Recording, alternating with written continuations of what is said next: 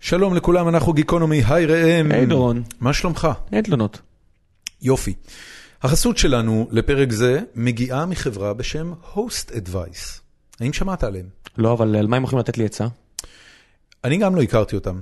ה- אחד הפאונדרים עלה מולנו אה, לפני אה, שבוע, ושאל אם הוא יוכל לפרסם בפרק. Host Advice היא סוג של אה, זאפ, אה, מנוע השוואה לשירותי אחסון אתרים.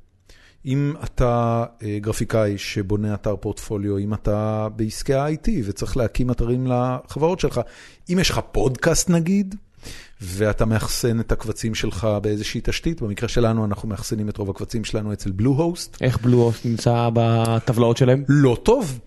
אני הופתעתי לגלות, נכנסתי לאתר host advice וחיפשתי את בלו הוסט ויש עליהם כמה ביקורות לא כל כך טובות ויש עליהם אה, הערה אחת שממש הפתיעה אותי, שיש שם רק 80% uptime. זאת אומרת רק 80% מהזמן אנשים שניגשים לקחת קבצים משם מקבלים את הקבצים. עכשיו אני לא יודע מה זה אומר כי אף אחד אף פעם לא התלונן לא, שהוא לא התלוננו, הצליח אמרו להוריד. לנו כמה פעמים, האמת. וואי תקשיב זה ממש... אה, היה חוסך לנו 40 נעימויות כנראה. זה ממש ביאס אותי, אבל בכל מקרה, עכשיו אתם יודעים מה זה host advice. אה, כנסו ל-hostadvice.com, יש להם גם אה, אתר בעברית וגם אתר באנגלית, ואתם יכולים לקרוא שם ביקורות אה, יחסית מקצועיות של אה, אה, אנשים מהתחום על אה, שירותי אחסון שונים, ואתם יכולים גם משם אה, לגשת ישר לאתרים. הם בעצם עושים את הכסף שלהם מזה שאתם משם לוחצים על הלינק ומגיעים ופותחים חבילה במקום אחר, אבל, ואת זה אמר לי הפאונדר, הם לא מוכנים לקחת כסף בשביל לקדם אתר על פני אתר אחר. זאת אומרת, כל מה שאתם תראו שם זה ביקורות אמיתיות והמלצות טבעי... אה, אתה יודע, המלצות שמבוססות על איכות ועל... אז הדרך היחידה פידבק. להתקדם זה ממש להוציא מוצר טוב? כן. על הפנים הסיפור הזה. כן. נורא קשה להוציא מוצר טוב. אני, אני די בטוח שהם הולכים לשנות את המודל העסקי, אבל הם רצים כבר שלוש שנים, הוא אומר לי שהולך להם ממש סבבה, אבל לא מכירים אותם מספיק.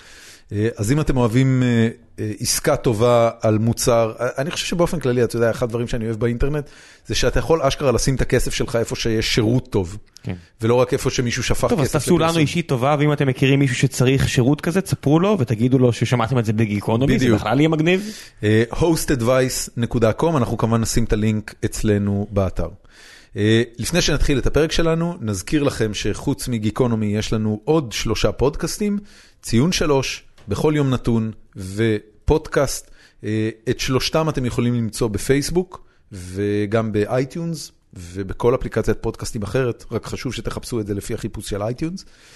ואנחנו נגיע לפרק שלנו היום. הפרק שלנו היום הוא עם אה, דוקטור לפיזיקה, אה, דוקטור יניב קטן טננבאום, שהגיע אלינו בזכות שיתוף הפעולה המעולה, שאנחנו מאוד אוהבים, עם עמוד הפייסבוק של מדע גדול בקטנה.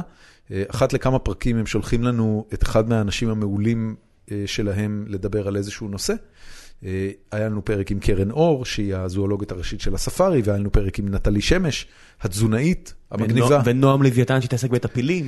אה, שבפרק הזה אני לא הייתי, אבל הוא היה כיפי וגדול, והיום אנחנו מארחים את אה, יניב קטן טננבאום כדי לדבר על היקום ועל חלקיקים ועל ג'ל היגס ועל פילוסופיה. ועל פילוסופיה ועל אינטרסטלר ועל עוד מלא דברים שהיו קצת הארדקור מדעיים, אבל אני חושב שהצלחנו לעבור אותם בלי להיות מבאסים יותר מדי.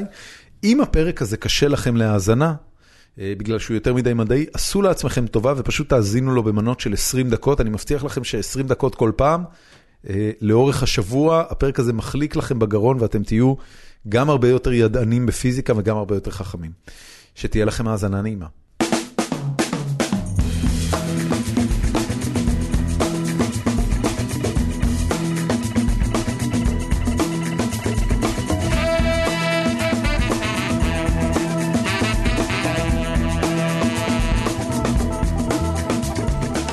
שלום לאורח שלנו, יניב טננבאום קטן. שלום דורון, זה ק- ראם, זה קטן טננבאום או טננבאום קטן? טננבאום קטן. איך הגעת לזה? זה סיפור שואה, אני לא יודע אם אני... אה, להכיר את האווירה שזה מתחיל. מתחיל. רס מסיפור שואה? זה סיפור שואה כמו עמדנו בתור במשרד הפנים והיה שואה, יצאנו משם בשמונה לא, לא, בערב. לא, זה נראה לי או- שזה אשכרה שואה. כן, או גרמנים רעים ממחנות. אנחנו זה- מתים על זה- סיפורי זה- שואה פה. זה- ספר, ספר. כן. אה, אז קטן זה השם משפחה של אבא שלי, ו... כן, מ- מאיזה תפוצה זה הקטן הזה? עיראקים. קטן זה עיראקים? כן. וזה זה- זה- זה זה מה- אותה משמעות שזה היה ב- שזה בעברית? כן, כאילו, היה מ- פעם, זה- זהו, תמיד יש כל מיני סיפורים אה, מדהימים על השם, אז... מסתבר שפעם היו שני בני דודים, שלשניהם קראו משה, ולאחד מהם קראו משה הגדול, ולשני משה הקטן. אוקיי. אני פשוט אה, צאצא מלפני איזה כמה דורות של הקטן מביניהם. רסמי מזה נולד שם המשפחה קטן? כן. די. לא, כי בטח אה, בסטיאן שוויינשטייגר, כל המגדלי חזירים בגרמניה, בטח, אתה יודע... אתה יודע, לפחות, תראה, בא, בא הפריץ ואמר, מהיום כל היהודים צריכים לבחור שמות משפחה. אז כמו האינדיאנים, אתה יודע, אחד אומר לעצמו אה, גולדנברג, והשני אומר לעצמו זלצברג, ואתה יודע, אנחנו לא יצירתיים. אחד קטן, משה הקטן, גדול. זה בא צנוע. ורגע, והטננבאום מה? הטננבאום זה מאימא שלי. אה, פשוט סבא שלי הוא ניצול שואה, היה ניצול שואה. אה, אז היא התעקשה לשמור אה, את השם במשפחה? לא, אני דווקא, אני דווקא הוספתי את זה, בדיוק בגלל זה, אבל... אז, כי- אז אתה גדלת בתור יניב קטן. כן. ו- איך זה עבד לך? בחיפה, בחיפה. אה, היה מצחיק. כן, היו קטעים? בשנות ה-90. איי, זה פנטסטי. האמת- האמת שזה מצחיק, אבל היו מקרים שבבנק, כאילו, כשהם לא, פקידות שלא ידעו איך הוא נראה, פשוט קידמו אותי בלי תור. אוי, נהדר. אז אתה יודע, אתה לא האמת אומר שיש לו. לך חזות של אה, כן. הוא כדורגלן. בן דוד שלו. אה, מד- מדרגה שנייה. מה זה דרגה שנייה? שאבא שלי- סבא אבא סבא שלי- וסב- וסבא אחים? כן, בדיוק. הבנתי. אז זה די קרוב. אתה דומה לו? אני לא, מ- אני, אין לי הוא מושג. דו- הוא דומה לו. כן. הוא דומה לו. יפה, זה לא רע, אבל תראה, ב- ב- מי- ב- א- אתה יצאת דוקטור ל- לפיזיקה. והוא היה קפטן מכבי חיפה. כן, בסדר, בן אדם, זה לא דוקטור לפיזיקה. הוא כבש נגד מנצ'סטר יונייטד. הכל בסדר. אולט ראפורט. באולט טראפורד. אבל אה, תראה, ה- הנקודה היא כזו, אני, אתה יודע, הוא נולד עם מתת אל ועבודה קשה, ואתה נולדת עם מתת אל שונה ועבודה קשה. הרבה עבודה קשה. איך נהיים, איך נהיים פיזיקאים? תסביר לי רגע את, ה, את הפרוצדורה, כי אני לא מכיר הרבה פיזיקאים. כל מה שאני מכיר שלמד פיזיקה, לתואר ראשון למשל, אה, נטש את זה והלך לעשות כסף בהייטק, כמו בן אדם נורמלי. האמת שאני היום גם בהייטק. אה, אוקיי. במקביל. אני אז אתה עובד- יכול לצרף אותו לרשימה. הבנתי, לא, אבל לא, עדיין עשית דוקטור. כן, ואני גם במקביל עוד עושה מחקר. אוקיי. אה,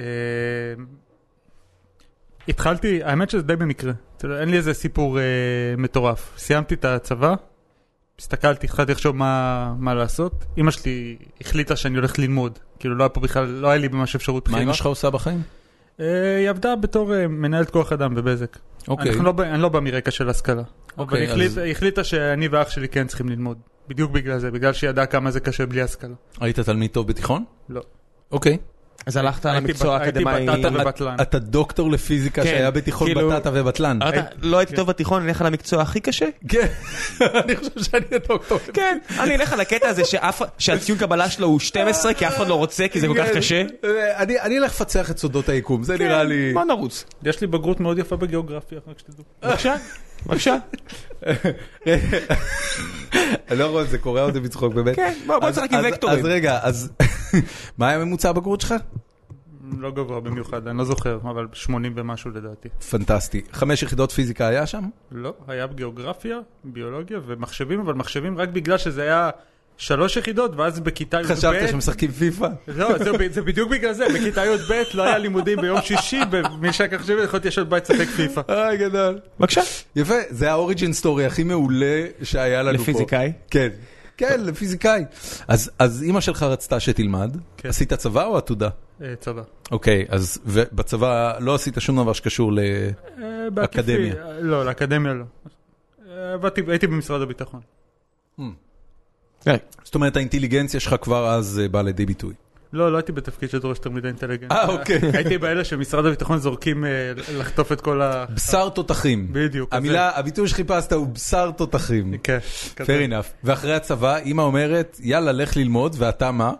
אה, עשיתי קצת כל השטויות שאנשים עושים אחרי הצבא, בינתיים החלטתי עם כאילו עצמי מה, מה ס- מה סמים, תאילנד, לשתות מים מבנק, כמו שראם עשה? לעשות, אה, משהו כזה. אוקיי. אתה רואה? אני מפיל את כולם. כולם כן. ש- כולם שתו מים מבנק, בטעות או בכוונה, זה לא משנה. נכון? כן. קורה, או- אחי. או- או כתוצאה מהפסד בהתערבות, יש גם כאלה. אני חושב שאם עשית את זה בכוונה זה יותר מגניב. כן. בבקשה. כן, זה כן. מראה על אופי חזק. כן, כן. זה, אה, אנחנו הדור של, של, טר- של טריין ספוטינג, אתה יודע, כאילו אתה, אתה חושב שאתה חי ב... אוקיי, אז סיימת צבא, כן. אה, גרתי, נסעתי, אה, גרתי שנה בתל אביב. אה, לא עשיתי שום דבר שקשור לפיזיקה. הייתי, עבדתי במועדונים. אני מחכה לטוויסט, הולך להיות פה טוויסט, לא, אתה- פיצוץ. אתה הולך להתאכזב, לא יהיה באמת? פופוליסט, כלום. כן, זה פשוט קרה. מה, מה זה אומר? זה פשוט... אה, תקשיב, אני למדתי בטכניון. אני אה, התחלתי עתודה בטכניון בגיל אה, 18, אחרי שסיימתי י"ב. אה, למדתי תעשייה וניהול, סמסטר א', חדווה 1 מ', אתה מכיר את הקורס? תרגלתי אותו כמה פעמים. מעולה. חדווה 1 מ', בחינת סוף סמסטר, אה, בחינה אמריקאית, 25 שאלות, תשובה נכונה מזכה בארבע אה, ארבע. נקודות, תשובה שגויה מורידה שתי נקודות, מינוס שתיים. אני הגעתי למינוס 22 בבחינה הזאת, אוקיי? פרפקט. סבבה. זה קשה, החרא הזה קשה. לא יודע, כאילו... הוא הרים מה- עליך גבה. כן, הוא קצת אה, ראית? הוא הרים עליך גבה. הוא תרגל את זה, מה אתה רוצה ממנו? זה כמו אנשים שמתרגלים פסיכומטר, זה לא קשה אני להם. לא, אני לא חושב שזה עניין של קשה או לא קשה, אני חושב שזה עניין של קודם כל גישה, כי בטכניון לי- יש מין אה, כמו אווירת עדר כזאת שנורא להפחיד אותך, ואז אתה מגיע לקורס ואתה כל כך מבוהל, שגם אם היה לך סיכוי לעבור אותו, רק מהפאניקה אתה תיכשל. והדבר שלי זה עניין של גישה. אה, אני חושב שאם אתה בא עם הגישה הנכונה, מה, מהי הגישה הנכונה לשיטתך? ל- להאמין בעצמך, להאמין שאתה מסוגל. לא, לא, לא לפחד. אני חושב שהאמנתי שאני מסוגל. לא, תקשיב. עד שראיתי מינוס 22. במתמטיקה, אם אתה מנסה לעבור את הבחינה לפתור תרגילים, זה הרבה הרבה יותר קשה מאשר לנסות להבין באמת. בדיוק. בטח לא בק- בקורסים הבנתי. כמו בחדווה, פייר, תכלס, אתה צודק. אג- אגב, אני לא, אני, אני לא אגן על עצמי, או אנסה להציל את כבודי, כי כבודי באמת חטף בומבה לא נורמלית מהקורס הספציפי הזה, אבל אני רק אומר שבאתי מחוויית לימודים שבה אני לא צריך להתאמץ כמעט בכלל ומוציא ציונים מעולים, ובטכניון זה פשוט לא ככה. טכניון צריך אשכרה ללמוד. אה, כן. נכון. אבל זה, אם אתה לוקח את זה, אתה לוקח את הבאסה בסבבה, זה אז, בסדר. אז איך הגעת למצב שאתה בכלל נרשם לטכניון? כאילו, מה זה? What is this? אז זהו, היה ברור שאני הולך ללמוד. אה, פשוט הסתכלתי, ב... היה לי, התעסקתי, התעסקתי קצת ב... תמיד אהבתי לקרוא ותמיד התעניינתי בדברים. אנחנו, אנחנו עושים את זה לא נכון. הנה, זה מה שהולך לקרות עכשיו, הוא יסובב את המיקרופון עליך. אתה, לא, אוקיי. אתה לא צריך אה, לרדת בכיסא. אוקיי. להפך, דווקא הגובה שלך הוא הבנתי. מעולה. זהו, זה הכל. עכשיו מעולה. הכל. הנה, דבר חופשי, גב זקוף. אחלה. כן, אה, סליחה. האמת, ר- תמיד אהבתי לקרוא והתעניינתי. אפילו שהייתי בטלן בבית ספר, תמיד היה דברים שעניינו אותי. זה לאו דווקא דברים של מדע. אוקיי. כאילו, במשך תקופה ארוכה התעניינתי בהיסטוריה של המוזיקה. הכרתי... אה, מוזיקה מודרנית או... לא, כל להקה פסיכדלית אה, משנות ה-60 עד שנות אוקיי, ה-70, זאת כולל אומרת, ההיסטוריה. המאה ו- ה-20, לא כן, 300 שנה כן, אחורה. לא, לא, לא. אה, אז פשוט הסתכלתי על הקטלוג של הטכניון, וראיתי מה, מה נראה לי מגניב. והתעניינתי קצת בפיזיקה, זה לא... לא, לא הייתי מה, מהילדים האלה ש... לא, בקלמיות לא, המתק. לא באת עם איזה שהם שיקולי התפרנסות? כאילו, אתה יודע, בדרך כלל אתה מסתכל ואז אתה אומר, אוקיי, אה, הנדסת חשמל, הכי מבוקש, עניינים. לא. לא. לא. אז, אז מה, כאילו ללמוד משהו שאמא תהיה מרוצה ואתה תהנה ללמוד? כן. fair enough. ו... ומש- והשאר, משם זה איכשהו התגלגל. כשהתחלתי לא תכננתי להמשיך לדוקטורט, קודם צריך להחליט להמשיך לתואר שני. בדיוק. אה, אבל בתואר ראשון כבר התחלתי תואר במתמטיקה, כי הבנתי ש... ידעתי שצריך מתמטיקה טובה בשביל פיזיקה. אוקיי. ואז שסיימתי, עשיתי תואר משולב במתמטיקה פיזיקה, בסוף התואר הבנתי שחייבים לעשות תואר שני, כי אחרת אין מה לעשות עם זה. ובסוף התואר השני איכשהו, התג- שם כבר הבנתי שאני רוצה להמשיך. ואז כבר אה, אה, המשכתי לדוקטורט. על מה היה הדוקטורט שלך? אוקיי. הייתי תיאורטיקאי בפיזיקה של מצב מוצק. אה, הרעיון זה לנסות להבין איך אה, חומר מוצק מתנהג. אה, לנסות לתאר חומרים. החלק, ה- החלק המורכב פה זה לתאר הרבה חלקיקים ביחד. זה בסופו של דבר. הפואנטה. זה לא משהו שאנחנו כבר יודעים? אתה יודע את זה ברמה נמוכה. אה, מה זה- מה זה הרמה שבה אני יודע את זה? הש- העניין פה הוא, אז זהו, אז צריך להגדיר מה זה רמה. אז יש פה, אפשר לת, לתאר את ההבנה שלנו כשכבות. אז השכבה הבסיסית ביותר זה לתאר חלקיק יחיד, אלקטרון יחיד שחי לו בעולם. את זה אנחנו יודעים להבין כ- כבר הלכת רחוק מדי. עצור, עצור רגע, אוקיי? כן, א- א- אני, אני, זה, זה, אנחנו הולכים לצלול מאוד עמוק, שום בעיה. ואני לא רוצה שהמאזינים שלנו אה, will freak out ויכבו את ה... אה, תפרגן להם, רוב האנשים אני חושב הפתיעו אותך במובן הזה. לא, זה בסדר גמור. אה, אני מפתיע את עצמי לרעה בסיטואציות האלה. אה, בוא, בוא אני אתחיל משאלה מאוד מאוד בסיסית. אוקיי. מה זה פיזיקה? מהו, ה- מהו התחום האקדמי שגבולות הגזרה שלו הם פיזיקה? שזה לא הנדסת חשמל וזה לא הנדסת, אה, לא יודע מה, כן. מכונות או כימיה? שנשמע די קרוב למה שדיברת עליו הרגע. תיאור, אני חושב שההגדרה הכי טובה שאני יכול לחשוב עליה זה תיאור מקורב של ההתנהגות היסודית של העולם שלנו. תיאור מקורב של ההתנהגות היסודית. נכון. יסודית במובן של איך היסודות מתנהגים? לא, במובן של הבסיס, של ללכת ממש ממש לבסיס, ל- לאטומים הבסיסיים, לחלקיקים הבסיסיים או, למע... או למערכות כלליות. בכימיה, מה... עד כמה שאני מבין מה זה כימיה, כי אני לא כימאי, המטרה שלנו זה להבין חומרים ספציפיים, להבין התנהגויות ספציפיות.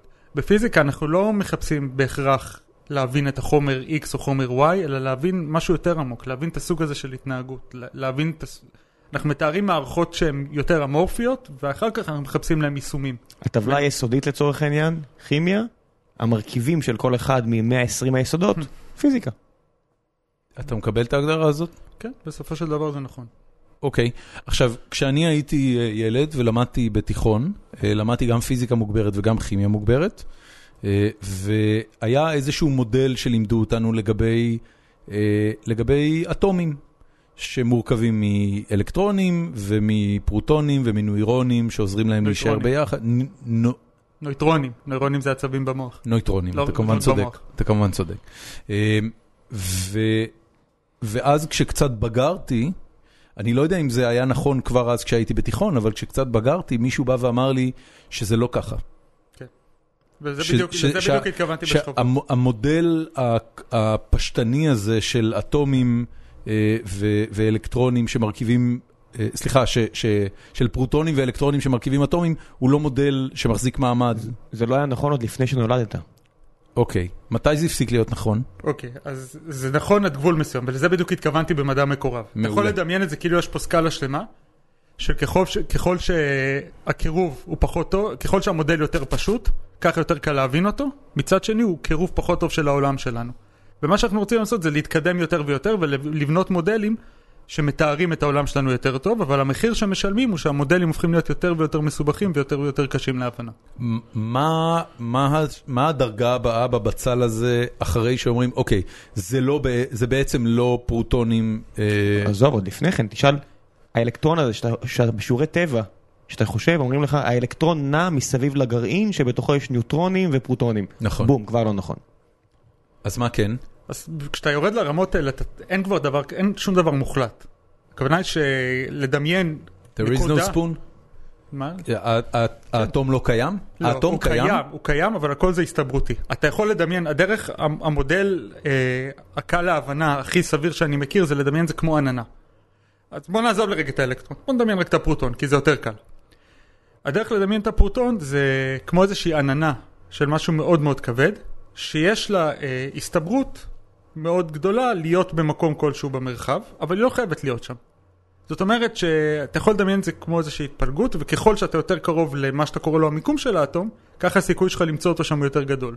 ככל שאתה זוז, הסיכוי הולך וקטן. זה, זה אומר שאותו חלקיק שאנחנו בילדות קראנו לו פרוטון, לא קיים בעצם? הוא קיים, בוודאי שהוא קיים. אה, אה, אבל אבל- הוא לא קיים בצורה שדמיינו אותו. הוא לא קיים כמו איזה חלקיק שהוא... אנחנו תמיד מדמיינים את זה כמו איזה כדור, כמו לדוגמה מערכת השמש, כן, נכון? אנחנו מדמים אותו. זה, זה, הד- הדימוי הוא מאוד דימוי של מערכת השמש. נכון. יש הרבה, יש הרבה דמיון בין המערכות גם. אבל uh, כשאנחנו מדברים על אטומים, זה לא נכון לדמיין זה כמו כוכב שהוא מוגדר כדור אחד כמו כדור הארץ, אלא יותר כמו עננה שהיא פרוסה, שיש לה הרבה הרבה הסתברות להיות י- במרכז. יש, מוד, יש איזושהי, אה, אה, יש איזשהו, איזשהו גרם שמימי שהיית אומר, זה נראה יותר כמו נבולה, זה נראה יותר כמו... אני לא רוצה ללכת לאנלוגיות האלה כי הן לא נכונות, ואני חושב שאני אצור יותר הטעיות מאשר... המאוד- אה, המאוד קטן מתנהג מאוד שונה מהמאוד לא- גדול. אתה, אתה יודע את זה, ראם? בטח. כנראה שהרבה פחות טוב ממנו, או את המתמטיקה מסביב לזה, אבל כן. אז, אז אוקיי, אז הפ- הפרוטון הוא עננה? כן. עדי, עדיין יש לו מסה? בוודאי.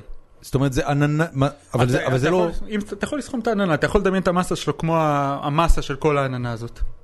וההסתברות שהוא יהיה בכל הענן היא אחת. זאת אומרת, אם תיקח את ה... כל גרעין התא, ההסתברות שהוא יהיה שמה היא נגיד קרוב ל-100%. אבל איפה בדיוק? פה זה כבר נהיה איזושהי פונקציה הסתברותית. ה- הסיפור של מספר פרוטונים ומספר אלקטרונים, אם ככה, הוא, הוא נכון. הוא נכון. הוא נכון, זאת אומרת, זה לא עננה אחת, זה צבר של עננים. נכון. והעננים האלה הם מספיק מובחנים בשביל שתוכל להגיד פה יש שניים או שלושה או חמישה? אה, זה, אני לא יכול להגיד את זה בצורה מוחלטת, אבל באופן כללי כן. אתה יכול להגיד. עכשיו אתה- כשהוא אומר לא בצורה מוחלטת, הוא יכול גם, ל- תראה איזה רמת דיוק של פיזיקה, הוא יכול להגיד לך, אנחנו יכולים להגיד את זה בהסתברות של 99.9999999 אחוז, אבל אני לא אגיד לך שבטוח הוא יהיה שם. אז- אז אתה ה- יכול להגיד איזה מספר מטומטם. אז בדיוק. ההסתברו- ההסתברות הסטטיסטית שבה בתוך הענן הזה נמצא החלקיק, אה, היא גבוהה מאוד, לצורך העניין, כמעט 100%, אבל לידו יש עוד ענן שבו יש הסתברות גבוהה לחלקיק אחר. נכון, וככל שאנחנו נכנסים יותר לתוך הענן הזה, אנחנו בעצם לא יודעים כלום. כן. זה נקרא עקרון אי הוודאות. אה, פיזיקאי, אחד הפיזיקאים הגדולים בהיסטוריה, מי שנקרא הייזנברג. אה, גילה- אייזנברג, עקרון אי הוודאות שלנו. Breaking Bad. כן, זה על שמו. אה, בכל מקרה, הוא גילה בשנות ה... ב- שנות לפי ארבעים. ה-30, ה-30 אני אבדוק את זה. 30 או 40, אני, כן, אני תמיד כן, מבלבל. כן. ובשנות ה-30 ה-40 של המאה הקודמת, אה, שככל שאתה מ- יודע בדיוק יותר טוב את המיקום של חלקיק, אה, אתה יודע פחות או מה המהירות שלו, ולהפך. וזה למה? אוקיי, זו שאלה, זו שאלה שהיא כבר סמי פילוסופית, אבל הסיבה העיקרית היא הצורה שבה אנחנו מחשבים ושאנחנו מודדים. אפשר להגדיר uh, תורות מתמטיות שבהן uh, עיקרון אי הוודאות מתנהג קצת אחרת, אבל uh, תמיד זו תכונה יסודית של המתמטיקה. הדרך uh, הכי פשוטה להבין את זה, זה שכשאני מודד משהו אני משפיע עליו. כשאני מודד את המיקום של האלקטרון, אני- מה זה מודד? כשאתה מודד כל דבר אתה משפיע עליו. בדיוק. ברגע ברגע שאתה מכניס חיישן לתוך מערכת, כבר השפעת על המערכת. בדיוק. אבל תחשוב ברמה הסבאטומית, שכדי לראות משהו, מה זה לראות? זה אומר פוטון פוגע וחוזר. פוגע וחוזר. פוגע או- זה אומר שהוא הזיז את החלקיק או- במקומו. אז אם אני בדיוק. מסתכל אבל- עליך, אני אבל- לא משפיע עליך, אבל אבל, חלקי קטן... אבל השאלה שלי היא אחרת. ה- העובדה שאנחנו לא יכולים למדוד את זה, אה, היא לא אומרת שהאינפורמציה הזאת לא קיימת. זאת אומרת, עיקרון אי הוודאות של או, הכנסת אייזנברג. אינפורמציה עכשיו. שנייה, שנייה, לא, עשי- עשית פה, ערבבת פה גם את ה... יכולים למדוד, אבל אחד מהם בדיוק, והדיוק של השני ייפגע. כי... מצוין, הכל בסדר. כן, ה- אבל האינפורמציה הזו קיימת. אה, נכון. אינפורמציה קיימת, אבל שוב, גם זה... זאת אומרת, גם הבע- זה- הבעיה היא בעיה ביכולת המדידה שלנו כיצורים לא. אנושיים שעשויים מחומר, לא? זה קצת, זה, זה תמיד, התשובה היא תמיד יותר מורכבת כשיורדים לקוונטי. Uh, התשובה היא אף פעם לא מוחלטת. הכוונה היא שלחלקיק אין מהירות שהיא מוחלטת. בדיוק כמו שתיארתי לך את העננה, כן. אם הייתי יכול לדמיין את המהירות שלו, תנסה לדמיין שיש איזשהו מרחב מקביל, שהוא מרחב שבו דבר... במקום מיקום יש לנו תנע, וגם הת- ה- המהירות לצורך העניין, גם המהירות שלו היא סוג של עננה. ויש לי איזושהי הסתברות למדוד מהירות. זה לא ב- בדברים קוונטיים, עבור חלקיק יחיד, תמיד יש לו איזושהי הסתברות ל... לכל תכונה שלו, וכשאני אמדוד אני אקבל תוצאה בהתאם להסתברות. א- אה, איך הגיעו לזה? זאת אומרת, איך- איך אה, אייזנברג הגיע לעיק- ל- לעיקרון הזה? זה פשוט היו תוצאות, אוקיי, יש אה, הרבה מדידות שעשו את זה, ש... שזה, שזה הייתה הדרך היחידה להסביר את זה. אה, אתה אומר, זה, זה לא משהו שמישהו יודע, כמו שזה פשוט תיאוריה, זה תוצר של הניסויים. מה, זה- מהו זה- הניסוי? איך יכול- עושים אני יכול- ניסוי אני יכול לתת שהתוצאה לך- שלו? אני יכול לתת לך דוגמה לניסוי. קדימה. בוא נדמיין שיש לנו אה, אלקטרונים, ולכל אלקטרון יש תכונה שנקראת מומנט מגנטי. מומנט מגנטי. לא חשוב מה זה, אני יכול- אתה יכול לדמיין את זה כאילו השדה המגנטי הפנימי של האלקטרון. יאללה, מגניב. השדה הזה יכול להצביע למעלה ויכול להצביע למטה. זה שתי אוקיי. האפשרויות. אוקיי. אם תמדוד אה, חלקיק אחד, אתה יכול לקבל איזושהי הסתברות. עכשיו בוא נניח שאנחנו אה, מייצרים, מי, מפעילים איזשהו כוח חיצוני, למשל. אוקיי. משהו שאמור לגרום לכל השדות להצביע לאותו כיוון. אוקיי. בפיזיקה קלאסית זה בדיוק מה שיקרה. אבל נכון. בחלקיקים זה לא יקרה, בחלקיקים אתה תקבל איזושהי הסתברות, ואפשר גם לחשב מה ההסתברות הזאת כפונקציה של כוח השדה. למשל. אוקיי. זוכר שהוא אמר לך שהתחום שהוא מתעסק בו הוא, אה, הוא רוצה לפרוס הרי שבחלקיק אחד אנחנו, זה די פשוט, אבל שום דבר לא הוא רק לא חלקיק אחד, הוא הרבה חלקיקים. ואז אתה נכון. בעצם אה, מגיע למה שנקרא פיזיקה סטטיסטית. זאת אומרת שאתה אתה בעצם נותן את התכונות של הרבה מאוד חלקיקים, שאתה אומר, אני יודע שרובם המוחלט יתנהג ככה, אבל לגבי אחד מהם אני לא יודע מה אחד יעשה, כי זה אוקיי. הסתברותי. כן, יש אה, עיקרון מאוד יסודי שנקרא עיקרון ההתאמה של בור, וזה בדיוק מה נילס ש... בור, שהיה מדען דני גם באותם השנים. אה, ש- זה בדיוק מה שראם אמר. הכוונה היא שעבור, אם נעשה ממוצע על הרבה מאוד חלקיקים קוונטיים, נסתכל עליהם כמו גוש אחד, אנחנו, נ- אנחנו נגיע לתוצאות שמתאימות לפיזיקה קלאסית. אוקיי. זאת אומרת שכשעושים ממוצע על הרבה הרבה חלקיקים, מקבלים חזרה את מה שהיית מצפה. אבל פר חלקיק אחד... מה- אבל- מה הרווחנו מה- מה- מהתיאור, מ- מעיקרון אי הוודאות? מה- מה מה בעצם זה נתן לנו? זה כי אמ- המ- חלק המ- מתיאור יותר מורכב. אה, בסופו של דבר כל הטכנולוגיה המודרנית, כל החצאים הכל. מוליכים, כל- כל מה שאתה רואה מסביבך, הכל הכל זה תוצאה של ההבנה תקשורת שלנו. מחשבים, עצם העובדה שהנ- שהמעבד של אינ- של אינטל עובד ב-15 ננומטר, זאת אומרת שהמסילות בסיליקון הן כל כך קטנות, זה הכל זה. כי האלקטרון- למה? כי האלקטרונים נעים בתוך המסילות האלה, כן. ואם אין לנו את הידע הזה, אנחנו לא, אנחנו צריכים לה- להגיע עם... בוא ניתן לו. א- אה, איך, איך, מ, איך מ, אה, מ- מהכרה בכך שהחלקיק איננו גוש אחד אלא עננה, שהחלקיק נמצא בתוכו בהסתברות, איך מזה אתה מגיע לזה שזה מאפשר לנו, לא יודע מה, אה, צ'יפים מסיליקון? אוקיי, אז אנחנו צריכים, יש כמה שלבים שצריכים לעבור בדרך בשביל... אה, קדימה. להסביר את זה. אגב, זה ש- זה שהמציא את הצ'יפים מסיליקון הוא גם אה, טננבאום. סתם אה, תיקון באמת? מעניין, והוא נראה בדיוק כמו סבא שלי. אז כנראה, דוד, כן, שזה מצחיק. זה לא רע. לא לא רע בכלל. כל הטננבאום אגב קשורים, הם כולם אה, מאותו כפר. ו- גם ההוא אה, ש- כולם מבלורוסיה, גם ההוא. מ- גם ההוא מ... אלחנן. כן? כל, כל אחד מהסיפורים האלה, שזה קטע מדהים, של אה, כל מה שקשור לתעשיית הסמי קונדקטורים, כל אחד ואחד מהסיפורים האלה זה איזה בן אדם שהיה לו טיפה יותר מדי זמן פנוי. אה, אה, אה. אני- אני חייב להגיד שהרבה מאוד תעשיות הן לא, לא, כאלה. זה, זה, ב- זה ברמה של ה- הצ'יפ, הצ'יפ ה-integrated צ'יפ, שפותח בטקסט אינסטרומנט, בחור בשם ש- שיקלי אני חושב, פשוט היה דממה בחברה, והוא בדיוק הצטרף לחברה, אז לא היה לו מספיק ימי חופש, אז הוא היה צריך להישאר בזמן שכולם הלכו, אז הוא פיתח את הקטע הזה שהביא לו נובל ושינה את האנושות ב- בימים שהיה לו. טוב, אז טננבאום, אה, מוריס טננבאום זה האיש מאחורי... בוריס? ה- מוריס. מוריס טננבאום, כן. יש מאחורי הסיליקון. בכל מקרה, אז יש כמה שלבים שצריכים לעבור בדרך, ונ- נעשה מין reverse engineering כזה. קדימה. אז כשאנחנו מדברים על, על uh, טלפון או whatever, כל uh, מערכת, זה בעצם שורה של פקודות לוגיות. זאת נכון. אומרת שהוא יודע שאני מכניס לפה משהו, x יוצא y. עכשיו עולה השאלה איך הוא מבצע את הפקודות האלה. הוא מבצע את זה בעזרת uh, כל מיני רכיבים קטנים בר, ברמות הננו היום. נתמקד ברכיב שנקרא דויוטה שהוא מאוד מאוד נפוץ. אז למשל בעזרת דויוטות אפשר לבנות, uh, כמו שאמרתי, שערים לו- לוגיים. כש... אה, הרעיון ב- בדויודה זה שזה מעביר, די- דיודה זה סוג של מעגל חשמלי. זה חלק, זה זה רכיב, רכיב, זה חשמל. רכיב של מעגל חשמלי, כן. כן. אז הרעיון, ב- זה- זה מה ש- זה מה שיצר את הטרנזיסטור. זה בעצם טרנזיסטור. נכון, אוקיי. נכון.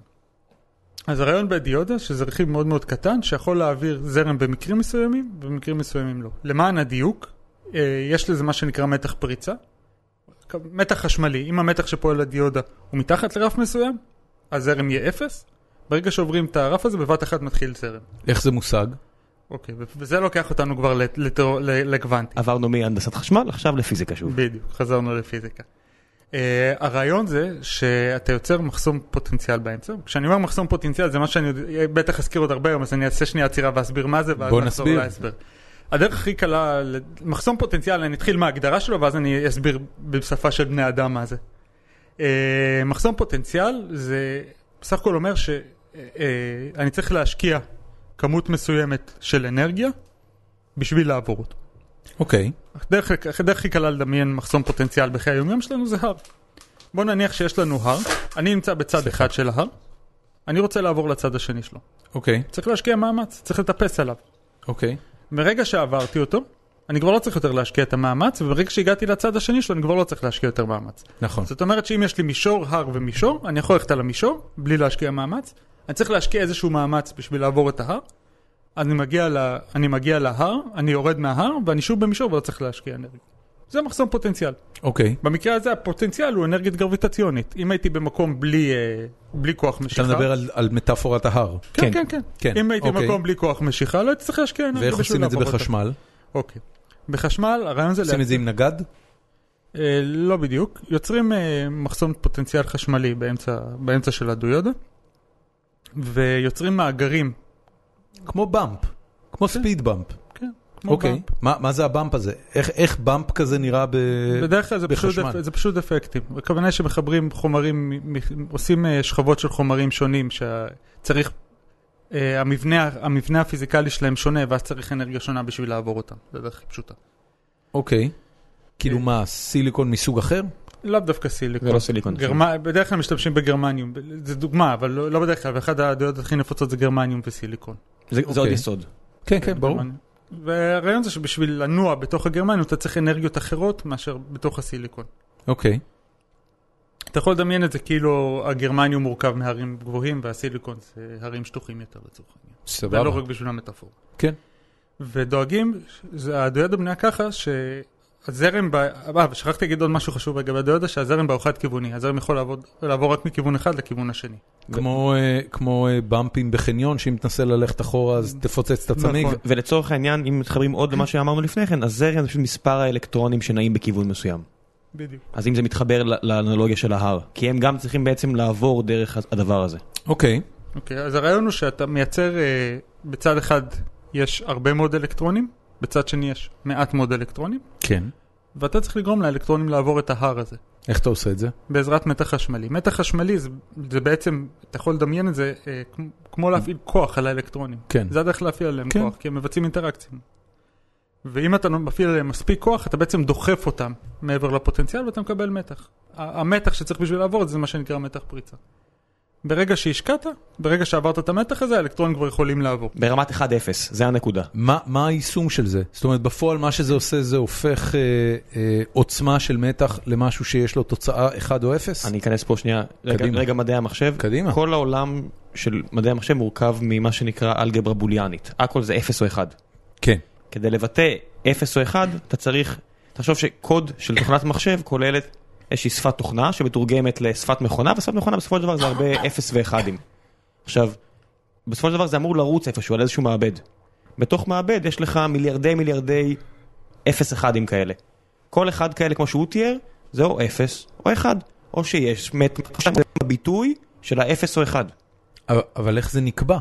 אתה יודע, אם יש לך כמה, כ- כמה מעגלים כאלה יש על אה, CPU בכל רגע נתון? מיליארדים, מיליארדים, מצוין. מאות מיליארדים כנראה. אה, איך אתה יכול, אה, איך אתה יכול לשלוט בכמה זרם יעבור בכל אחד מהמיליארדים האלה בכל רגע נתון?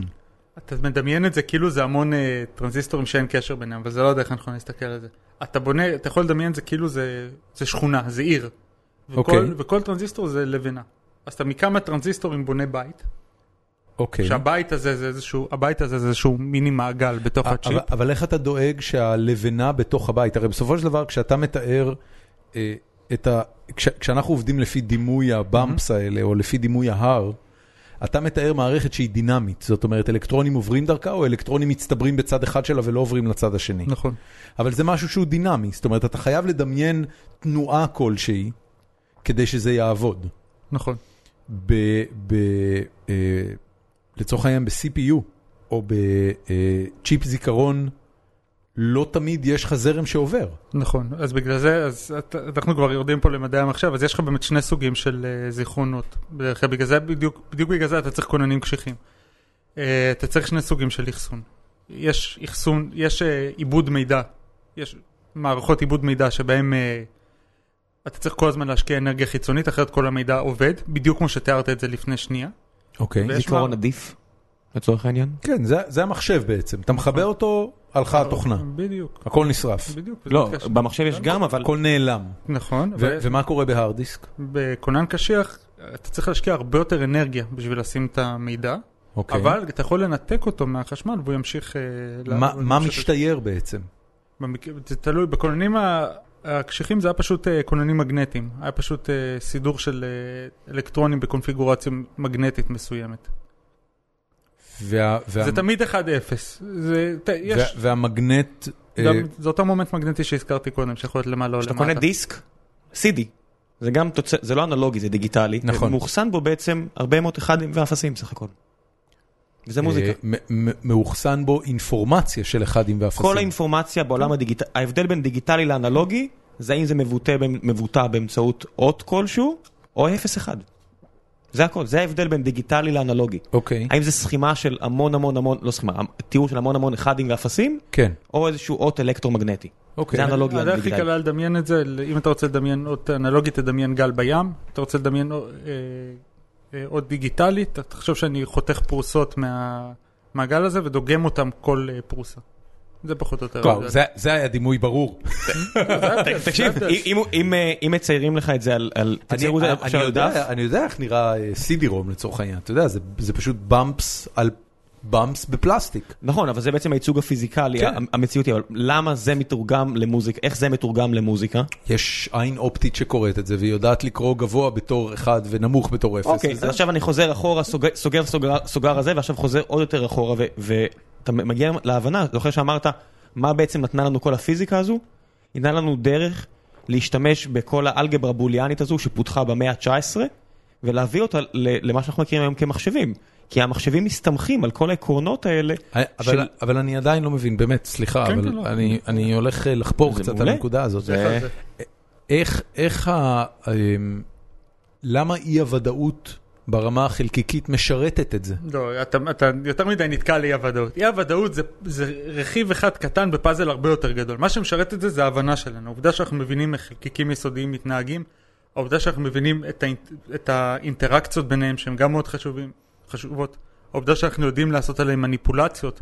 העניין של אי הוודאות זה בסך הכל חלק, מה, חלק אחד מההבנה הזאת, אומנם חלק חשוב, אבל זה לא העניין של אי הוודאות עצמה, אלא העובדה שאנחנו מבינים את המערכות האלה, שאנחנו יודעים לשלוט באלקטרונים. זה הנקודה פה. תחשוב שמה שנקרא המודל הסטנדרטי שמתאר בעצם את אה, כל מערכות הגומלין בין חלקיקים זעירים בעולם, שזה, מה זה, מטריצה של 4 על 4, נכון? אמ, לא, אני, עזוב, אני אתן לך להסביר את זה, אני לא הולך להיכנס אה, אתה לזה. רוצה להסביר עוד מעט. כן, זה- אבל- זה הרבה מטריץ. נכון, אבל זה משהו מוגדר כ- כ- כפיזיקה. איזה פעם ראשונה שאתה מקבל כן. לא, מבט לא, מתנשא זה לא- בפרק הזה. לא, ברור, בצדק, אבל אני לא באמת, אני לא באמת פיזיקה מהקורסים התואר ראשון, אבל... ברור. אבל עקרון אי הוודאות וכל אחד מהדברים האלה זה רק פיסות ידע קטנות שהן נערמות אחד על השנייה, אחד על השנייה, אחד על השנייה, שבסופו של דבר אנשים מחזיקים את הטלפון שלהם, ואומרים, אה, אני משחק במשחק אחד It's על השנייה." going to space! אבל, אבל זה באמת, זה, זה, זה בעצם הצירוף של כל כך הרבה ידע שנצבר ב-150 שנה, או ו- וטיפה כן. יותר. יותר, המחשב הראשון זה ב- במאה ה-19. כן, אה, לס באביץ'. סליחה. כן. אה, אה, חלק גדול מהעניין, אז ב- באמת זה שאנחנו ידענו לייצר מחשבים בתיאוריה גם לפני שהיה לנו את כל ההבנה אני הפיזיקלית. אני שנייה רוצה לעצור כן, אותך. כן, כן. אה, את כל מה שאתה מתאר עכשיו, מהמם. אה, לומדים בתואר הראשון כבר? אה, לא, לא את הכל. זה תלוי גם מה אתה לומד. חלק בתואר, חלק גדול מזה זה כבר בתואר שני. הבנתי. אני- אני חושב שבחשמל, אני לא למדתי חשמל, אני חושב שבחשמל לומדים חלק גדול ממה שאמרתי. כן, אני, שאתה- אני עשיתי רק תואר ראשון, ו... וזה הכל כזה, לומדים את זה על כיסא המזלג, את, לפחות הפיזיקה שבעניין, אבל פחות המת... יותר את המתמטיקה, וכבר בתואר ראשון. הבנתי. וה... אתה יודע, אני, אני, אני יחסית מחזיק מעצמי מישהו שמחבב פיזיקה, לפחות כמשהו שאני מסוגל לשבת ולהקשיב לו, ואני יושב ושומע אותך, וזה מאוד לא ברור. אני מצטער. לא, אני לא, אני לא בא אליך בטענות, להפך. כנראה שאני לא עושה את זה, דווקא אה, אני, כן. אני, אני אגיד לך מה, ב- בין המודל המאוד פשטני שאתה לומד בילדות שלך, לבין הידע ש, שיש עליו עוד הרבה יותר אה, נדבכים, אה, או יותר נכון, יותר, הרבה יותר העמקות, יש כנראה שנים של לימוד, ואתה מבין ש... אני אולי, אני אולי אנסה להסביר את זה בצורה אחרת. כשאני הייתי אה, קטן, איפשהו ב... אני חושב שזה היה סוף שנות ה-80, אז נחשפנו פעם ראשונה לתיאוריית הכאוס. אתה זוכר אה, שהספר יצא? כן. ותיאוריית הכאוס דיברה, הב- הביטוי כאילו הכי פופולרי שלה היה שמשק כנפיים בצד אחד של העולם יכול לגרום לטייפון בצד השני של העולם, ונורא התלהבו מהעובדה שאנחנו מתקרבים לנקודה שיהיה אפשר להראות איך השתלשלות אירועים יכולה להוביל ממאורע כל כך קטן כמו משק כנפי פרפר למאורע כל כך גדול כמו סופה, אה, סופת טייפון במקום אחר בעולם. אני יכול להרוס לך את הילדות עוד קצת, או שאתה מעדיף להישאר עם תהרוס, ה- תהרוס. זה- לא, אני פה כדי שיהרסו לי. שטות- שטות מוחלטת, אוריית הכאוס גם לא עובר את הדברים האלה, זה סתם דברים שאמרו בשביל לקדם את הספר. או אני לא יודע למה אפילו. זה- זה- אין לזה שום קשר לתאוריית הכאוס. אוקיי, אז א- א- אני, מה שאני לקחתי מאותה אפיזודה של תיאוריית הכאוס, זה שבעצם בא מישהו ואמר, תקשיבו, מה שאתם חושבים שאתם יודעים, יש בזה הרבה הרבה הרבה יותר מזה, ו...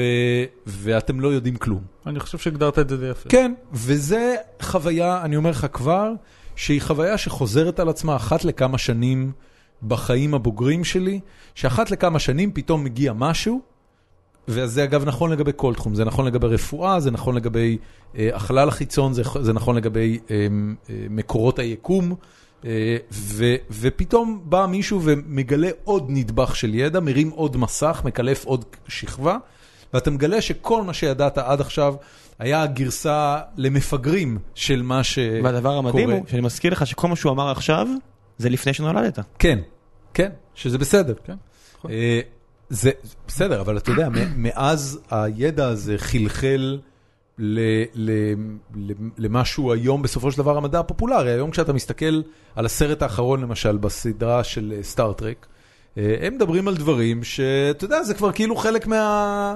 מהטכנו-באבל, מה, מהפטפטת הטכנולוגית הסטנדרטית שאתה רואה בסרטים. אה, כן, זה די מתאר את זה, אבל אני חושב שאתה אתה קצת, אתה- זה פחות קיצוני מאיך שאתה מתאר את זה, בגלל שהיום יש לנו כבר בסיס ידע מאוד חזק שאנחנו בטוחים בו, ובדרך כלל כש... במה אנחנו בטוחים?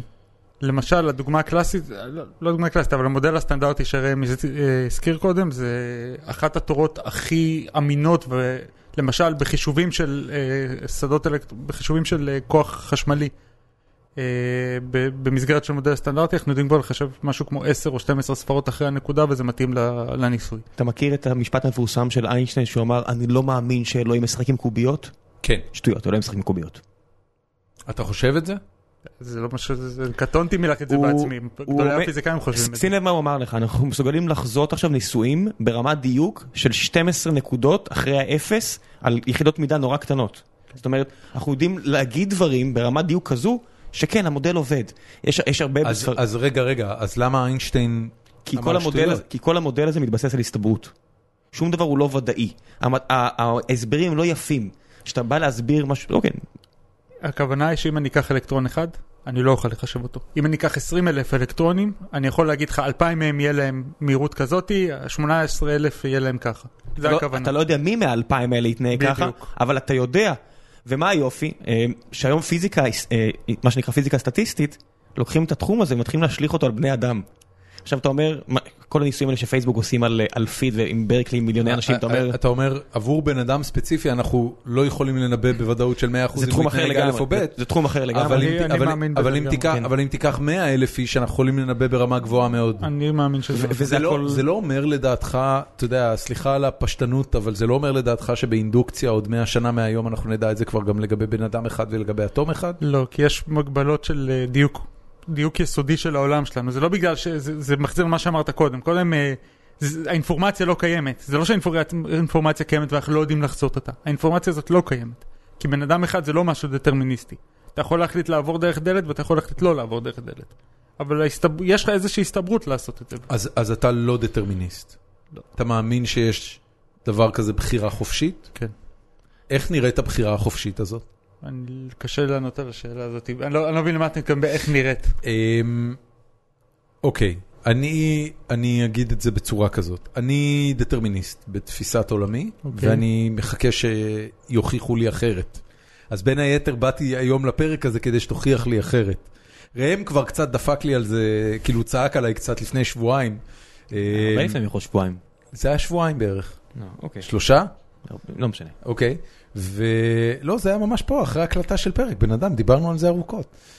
ואני אני אומר, רגע, אתה יודע, אני, אני מקבל את זה שאנחנו לא יודעים עבור אלקטרון יחיד, אבל אני לא מורכב מאלקטרון יחיד, אני יצור שמורכב ממאות אלפי, מאות מיליארדי חלקיקים. נכון. אמ, אז יכולת החיזוי לגביי אמורה להיות משמעותית גבוהה יותר, ואם היא משמעותית גבוהה יותר, איפה פה בחירה חופשית? איפה, איפה קורה הרגע שאתה קורא לו בחירה חופשית? אם אתה לוקח את עצמך בתור האלקטרון, שאני תכף אביא לו, אבל במערכת של בני אדם, אתה כמו אלקטרון אחד. הוא מתעסק בפיזיקה, הוא, הוא אומר, על אלקטרון אחד, אני לא יודע מה הוא יעשה. על הרבה כן. עכשיו אתה אומר, אתה ואז אתה משליך הלאה, אבל בוא, אני- לא, שנייה, אני לוקח שנייה לחשוב על מה שאמרת, כי זה, זה די עמוק. אה, אני צריך...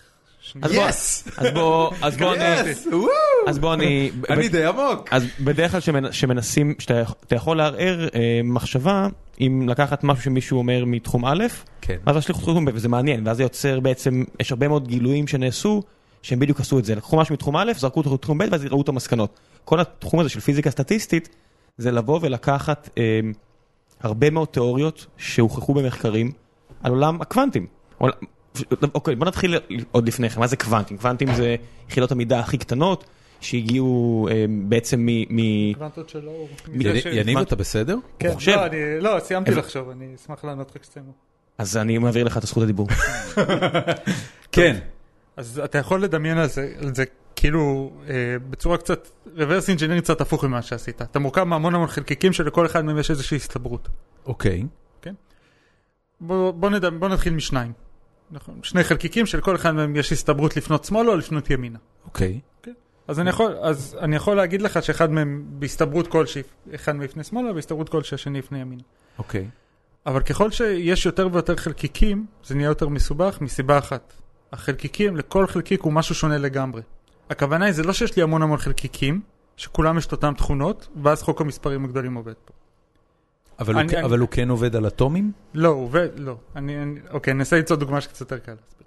אז אם, אם יש לי, אם אני אקח 20 אלף חלקיקים שלכל אחד מהם יש אפשרות לפנות שמאלה או לפנות ימינה, כן. אני אוכל להגיד ב, בסיכוי טוב מה יקרה. למה? כי חלקיק מתנהג בצורה אחידה? כאילו, כי יש לו איזושהי הסתברות, ו... ו... והמודל כבר מספיק טוב אוקיי, בשביל אה, לחזות את זה. הס- הסבר ביניים קטן, ב- אחד המשפטים הבסיסיים של עולם ההסתברות זה חוק המספרים הגדולים.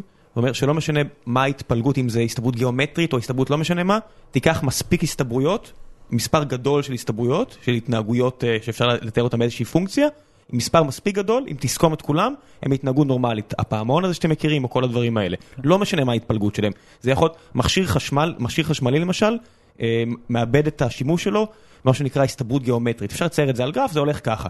יש התנהגות כזאת. ככה המון מכשירים חשמליים, מ- מ- מיליון מהם, ההתפלגות ש-X מהם, לא יודע מה, יהיה, זה יהיה כבר התפלגות נורמלית. בסדר, אבל... לא משנה. בוא, בוא, נש... בוא נשאר שנייה ממוקדים בדוגמה, כן. שמה שהוא אמר נכון, אבל אני פוחד שזה לא יבלבל אותך, אוקיי, לא, אז לא, בוא. אתה לא חייב להבין את זה בשביל להבין מה שאני אומר. טוב. אוקיי, אז חזר- בוא נחזור לדוגמה של ה... אז כן. יש לנו 20 אלף חלקיקים שכל אחד יכול לפנות שמאלה או לפנות ימינה, אני יכול לחזות את זה.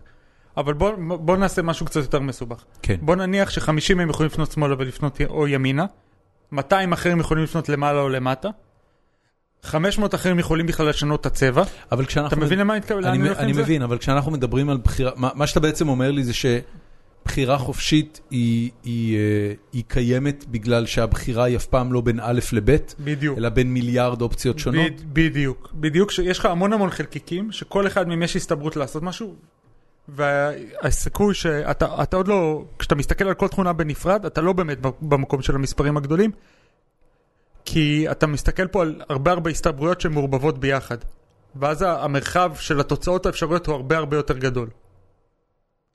בגלל זה הבאת דוגמאות אלה, אתה מסתכל על המון המון מערכות קטנות שכל אחד מהם יש, עושה משהו אחר לגמרי, כל אחד מהם יש הסתברויות אחרות לגמרי, ואז כשאתה מסתכל על עצמך, אתה בעצם צריך לנתח את המכפלה של כל ההסתברויות ה- הלא הגיוניות האלו. אתה ראית את הסרט דלתות מסתובבות? כן.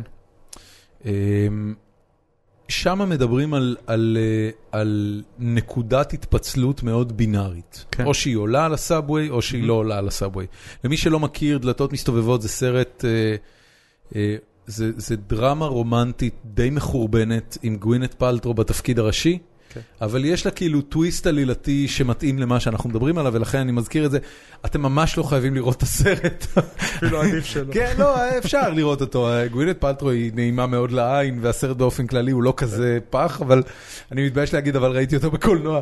בכל מקרה, בדלתות מסתובבות, היא, היא מגיעה אה, לסאבווי, ו, ואז היקום מתפצל, ובתסריט אחד היא עולה על הסאבווי, ובתסריט שני היא לא עולה על הסאבווי. ומשם שתי השתלשלויות אירועים שונות לגמרי קורות לאורך כל הסרט, ואנחנו בעצם רואים את שתי ההשתלשלויות האלה בצורה מקבילה. הברירה של כן להגיע לסאבווי או לא להגיע לסאבווי, אה, היא, היא די בינארית. זאת אומרת, אתה יודע, זה לא, אין, מג- אין מגוון מאוד רחב של הסתברויות. בוא נגיד שכבר צמצמנו את הכל, הרי בסופו של דבר, כשאני מקבל איזושהי בחירה חופשית, אני מצמצם מתוך המון המון המון המון המון המון אפשרויות, אבל בסוף לגבי משהו ספציפי, יש או כן או לא. אם או את- שפתחתי את הבמבה או שלא פתחתי את אבל זה הבמבה. מורכב מהמון המון המון המון דברים. אתה... אתה, זה נכון שבסוף זה מתכנס לכן או לא, אבל הכן או לא הזה זה לא באמת כן או לא, כי זה, זה סכומים, אבל תראה אבל לי- רגע, תראה- רגע, תראה רגע, מה לא, לא, הולך לא, אז. אני רוצה אני רוצה לחדד את אתה יכול הנקודה. לפתוח את המפה ככה. כש, כשאתה מדבר על בחירה חופשית, אתה מדבר על איזושהי התכוונות של היצור הפיזיקלי המכונה אדם, אה, לבצע את הפעולה של לעלות על הסאבווי, או לפתוח את הבמבה, או לרדת לכביש. ו, וההתכוונות הזאת, מה היא בעצם? איך אתה יכול, זאת אומרת, אני בתור מישהו שחשיבתו דטרמיניסטית ואומר, ואני אומר לעצמי, זה הכל אשליה. זה אשליה של משהו שאתה קורא לו תודעה, שבתוכו יש משהו שנקרא בחירה חופשית. תבין אגב שאנחנו כבר לא מדברים על פיזיקה, כאילו זה אחלה, אני מאוד נהנה זה, מזה. זה, מ- זה, אנחנו לא מדברים על פיזיקה, אבל אנחנו מדברים על משהו נורא נורא לא, לא, חשוב. אני בעד להמשיך. כי אם, אם תצליח באמת להוכיח לי שברמה הפיזית, בר- ברמת הפיזיקה, אה, ובכל רמה שאחריה, באמת יש גורם של אקראיות אמיתית, אז כן, אני, אני מקבל את זה. אני אקבל את זה שהבחירה שלי היא באמת חופשית. אני לא יודע בין מה למה, אבל נגיד שכן. אוקיי, אז, אז תמיד, אז קודם כל תמיד יש. תמיד יש אקראיות, כי לא משנה כמה, כמה מספרים יש לך, זה אף פעם לא יתכנס. אני תיארתי לך את זה קודם כמו 8,000 ו-12,000, אבל זה אף פעם לא באמת ככה. תמיד שתמדוד, גם אם תמדוד מיליון חלקיקים, זה אף פעם לא יהיה בדיוק לפי ההסתברות, תמיד יהיה קצת סטיות לפה או לשם. אז זה קצת מתקשר למה שאמרת עכשיו. זאת אומרת שזה אף פעם לא באמת דטרמיניסטי. זה הבסיס להסתברות. אה, ומעבר לזה, כמו שאמרתי, במקרה, אחד הדברים שמאוד מוזרים בפיזיקה, וש... רואים הרבה דוגמאות שם, אני תכף אביא לך דוגמה מגניבה לזה מביולוגיה. קדימה. אה, בכל מקרה, אם אתה לוקח משהו, אתה נותן למערכת מסוימת יתרון אחד קטן, על, על, אה, אתה נותן איזשהו פרמטר, שהוא נראה זניח. אתה נותן לו יתרון קטן, לאורך זמן היתרון הזה יכול להפוך להיות מאוד מאוד דומיננטי. למשל, הדוגמה הקלאסית זה ימנים ושמא- ושמאליים. רוב האנשים בעולם, הרוב המוחלט, אני חושב שזה משהו כמו 85 אחוז, מקווה שאני לא טועה במספר, הם ימניים. אוקיי. לא ימניים טראמפ. כן, כן, ימניים- הכל בסדר. כן, גם זה בדרך. תכף יעלימו את ה-15 ואז נראה. נראה מי- יתקנו את זה ל-85-15. זה נשמע כמו מספר טוב. מי- מי פה לא ימני? תרימו יד. כן. הלאה. סליחה. anyway. אמ, אז אם הולכים אחורה, השאלה היא מאיפה זה מגיע. ל- למה זה ככה? למה יש כזאת, כזאת סטייה? אז כשהולכים אחורה, אה, אפשר להראות שיש יש מולקולות מסוימות שיש להן הסתברות יותר גבוהה. ל- יש מה שנקרא מולקולות קירליות, זה מולקולות שיכולות להיות ימניות או שמאליות. יכולות להיות ראי של עצמן. ב- במבנה שלהם. במבנה שלהם. בסידור של האטומים במולקולה. כן. תן דוגמה למולקולה כזו? אני לא זוכר שמות של מולקולות אוקיי. אף פעם. הוא- הוא לא אני- כימאי. אני לא כן, כימאי. סבבה. כן. הכל בסדר. אח שלי כימאי, הייתי צריך להביא אותו. האורח הבא. כן. גם הוא טננבאום קטן? אה, בכל מקרה, אה, אבל זה, זה לא באמת, אין באמת משהו פיזיקלי שאמור לגרום לזה. כי אם הולכים מספיק, מספיק יסודיים, ל- מספיק אחורה, פיזיקה, התהליך הפיזיקלי היחיד שיש, שיש בו הטיה לכיוון אחד על פני הכיוון השני, זה אה, קרינה רדיואקטיבית שנקראת התפרקות בטא. זה מצב שבו אה, הגרעין, בגרעין של האטום יש את הנויטרונים ופרוטונים שהזכרת קודם, כן. נוטרון יכול להתפרק לפרוטון ואלקטרון. לנוטרון יש מטען 0, לאלקטרון מטען מינוס 1, לפרוטון מטען פלוס 1, אז מינוס 1 ופלוס 1 זה 0, והנוטרון שוקל טיפה יותר מפרוטון ואלקטרון ביחד. אוקיי. אז זה יכול להתפר... להתפרק. ואפשר ל... והחלקיק, על... על... ה... חלק מההתפרקות הזאת, נ- בגלל עוד מספר קוונטי שאני לא רוצה להיכנס אליו בשביל לא לסבך עוד יותר, צריך להיווצר אני ביחד. מזכיר לך שבסוף צריך לחזור לגווינט פלטרו. לא. אמרת, אתה יודע, זה כמו בכל הוכחה. אמרת, מה שצריך להוכיח עכשיו זה אקראיות איפשהו, אמיתית. אז הנה. לא, בכל מקרה, אה, אז אפ- אפשר לראות שנוצר אה, עוד חלקיק שנקרא נויטרינו, שהוא חלקיק עם מעט מאוד מסה, ובלי הוא מטען, איטלקי? לא, סליחה, הייתי חייב. ובלי אה, בלי, אה, אה, מטען חשמלי, והחלקיק הזה נוצר אה, יותר ימני מאשר שמאלי, וכשאני אומר ימני, אני, יש לו איזושהי תכונה פיזיקלית, שזה הקשר בין אה, האנטנה שלו לבין אה, הספין, בין... שתי לא, תכונות לא פיזיקליות. חשוב. לא חשוב. לא הוא- חשוב הוא לצורך יותר העניין. ימני. הוא יותר ימני. באיזה כן. הסתברות? כאילו ב- באיזה אחוזים? זה 85-15? אה, אני לא זוכר, אני לא, זו הסתברות הרבה יותר נמוכה, אבל הנקודה היא שזה יותר מורכב מזה, יכול להיווצר, ר- ההתפרקות הזאת יכולה לקרות רק עם נוטרינו ימני. אה, סליחה, נוטרינו, אני תמיד מבלבל בכיוונים. רק עם נוטרינו, רק עם נוטרינו, אה, טוב, אל תפסו אותי במילה זה או ימני או שמאלי, אני תמיד מתבלבל איזשהו בין כיוון. ימין, אני תמיד מתבלבל בין ימין או שמאל. אוקיי. גם אני. כיף. בכל מקרה, לבת שלי קניתי צמיד בשביל לעזור עם זה. מעולה. כן. בכל מקרה, אה, הנקודה היא שהחלק- שהוא יכול להיווצר אה, רק, רק, בכיוון, רק בכיוון אחד, כן. ואם עושים מין reverse engineering, רואים שהדבר הזה שהוא יחסית זניח, כי זו תופעה שהיא לא כזאת נפוצה ב, בעולם שלנו. אז העובדה שהאל, שהאלקטרון והניוטרינו יוצרים עם כיווניות מאוד מאוד מוגדרת מובילה בסופו של דבר לזה שגם אנחנו נוצרים עם כיווניות מוגדרת. עכשיו על פניו זה אולי נשמע כמו סולם לוגי הגיוני, אבל התפרקות הרדיואקטיבית זה תהליך שהוא יחסית לא קורה הרבה, והוא, וכשמסתכלים על כלל התהליכים הפיזיקליים ברמה האטומית זה תהליך שהוא יחסית מאוד מאוד זניח. וזה המקום היחיד ש, שזה, שיש בו איזושהי הטיה לימין ושמאל, ו, וכשהולכים מספיק במדרג מסתבר שזה גורם להטיה מאוד משמעותית אצל אה, בני אדם. עכשיו- עכשיו בוא ניקח זה משהו כל ש... הבעלי חיים אגב, לא רק אצל בני אדם. אה, איך- איך הדבר הזה מראה את עניין הרנדומיות? או, אז אם נחזור אחורה, מה שניסיתי להראות זה שכשלוקחים אה, מערכת כלשהי, ונותנים, שיש הסתברות שכל מיני דברים יקנו, ונ- יקרו, וקוראים, נותנים לתהליך אחד הסתברות קצת יותר גבוהה, ממש טיפונת. לאורך זמן, הד- יש נהיה- לזה אימפקט עצום. בדיוק, ואותו דבר קורה פה, יש לך המון המון המון, נכון. חזרתי קודם, הבאתי לך כדוגמה את זה שאנחנו לא יודעים בדיוק, גם אתה אף פעם לא, לא תהיה בדיוק אה, לדעת 20 אלף התנהגו ככה ו-18 אלף, אתה יודע בערך, יש הבדל קטן. אני, אני, אני מקבל במאה אחוז את התפיסה הזאת, ואני גם יכול להגיד לך שאחד הדברים שאני מוצא את עצמי אומר ליזמים, אה, המון, זה, זה אחת העצות הכי טובות שיש לי לתת ליזמים. אה, הרבה יזמים שואלים אותי מה צריך כדי שחברה תצליח, אתה יודע, תמיד מחפשים איזה סילבר בולט, איזה משהו ש... כן. למה פייסבוק הצליחה, למה אינסטגרם הצליחה וכן הלאה. והתשובה שלי לדברים האלה זה שמכל מה שאני ראיתי בחיים שלי, הסיבה שבגללה חברה מסוימת מצליחה וחברה מסוימת אה, פחות מצליחה, קשורה לזה שהם עשו 100 או 200 או 500 או 1,000 דברים באחוז אחד או ברבע אחוז יותר טוב מהמתחרים עכשיו שלהם. בוא ניקח שנייה את המוח שלך, בסדר? מוח של בן אדם. כן, בתוך המוח שלך יש לך מיליארדי חלקיקים. נכון. ונניח אתה אומר, נתחיל הנחה שהיא הרבה לא... יותר ממיליארד. נכון, אבל מיליאר- מיליאר- מיליארדים, מאות מיליארדים, שכל אחד מהם מתנהג בצורה... אין ספור. לא משנה, הר- המון, לא אין ספור. אפשר, יש מספר סופי. אני רוצה להג- להגיע למצב שיש מספר סופי כלשהו, למען סבבה, הטיעון. סבבה. עכשיו כל אחד מתנהג או ככה או ככה.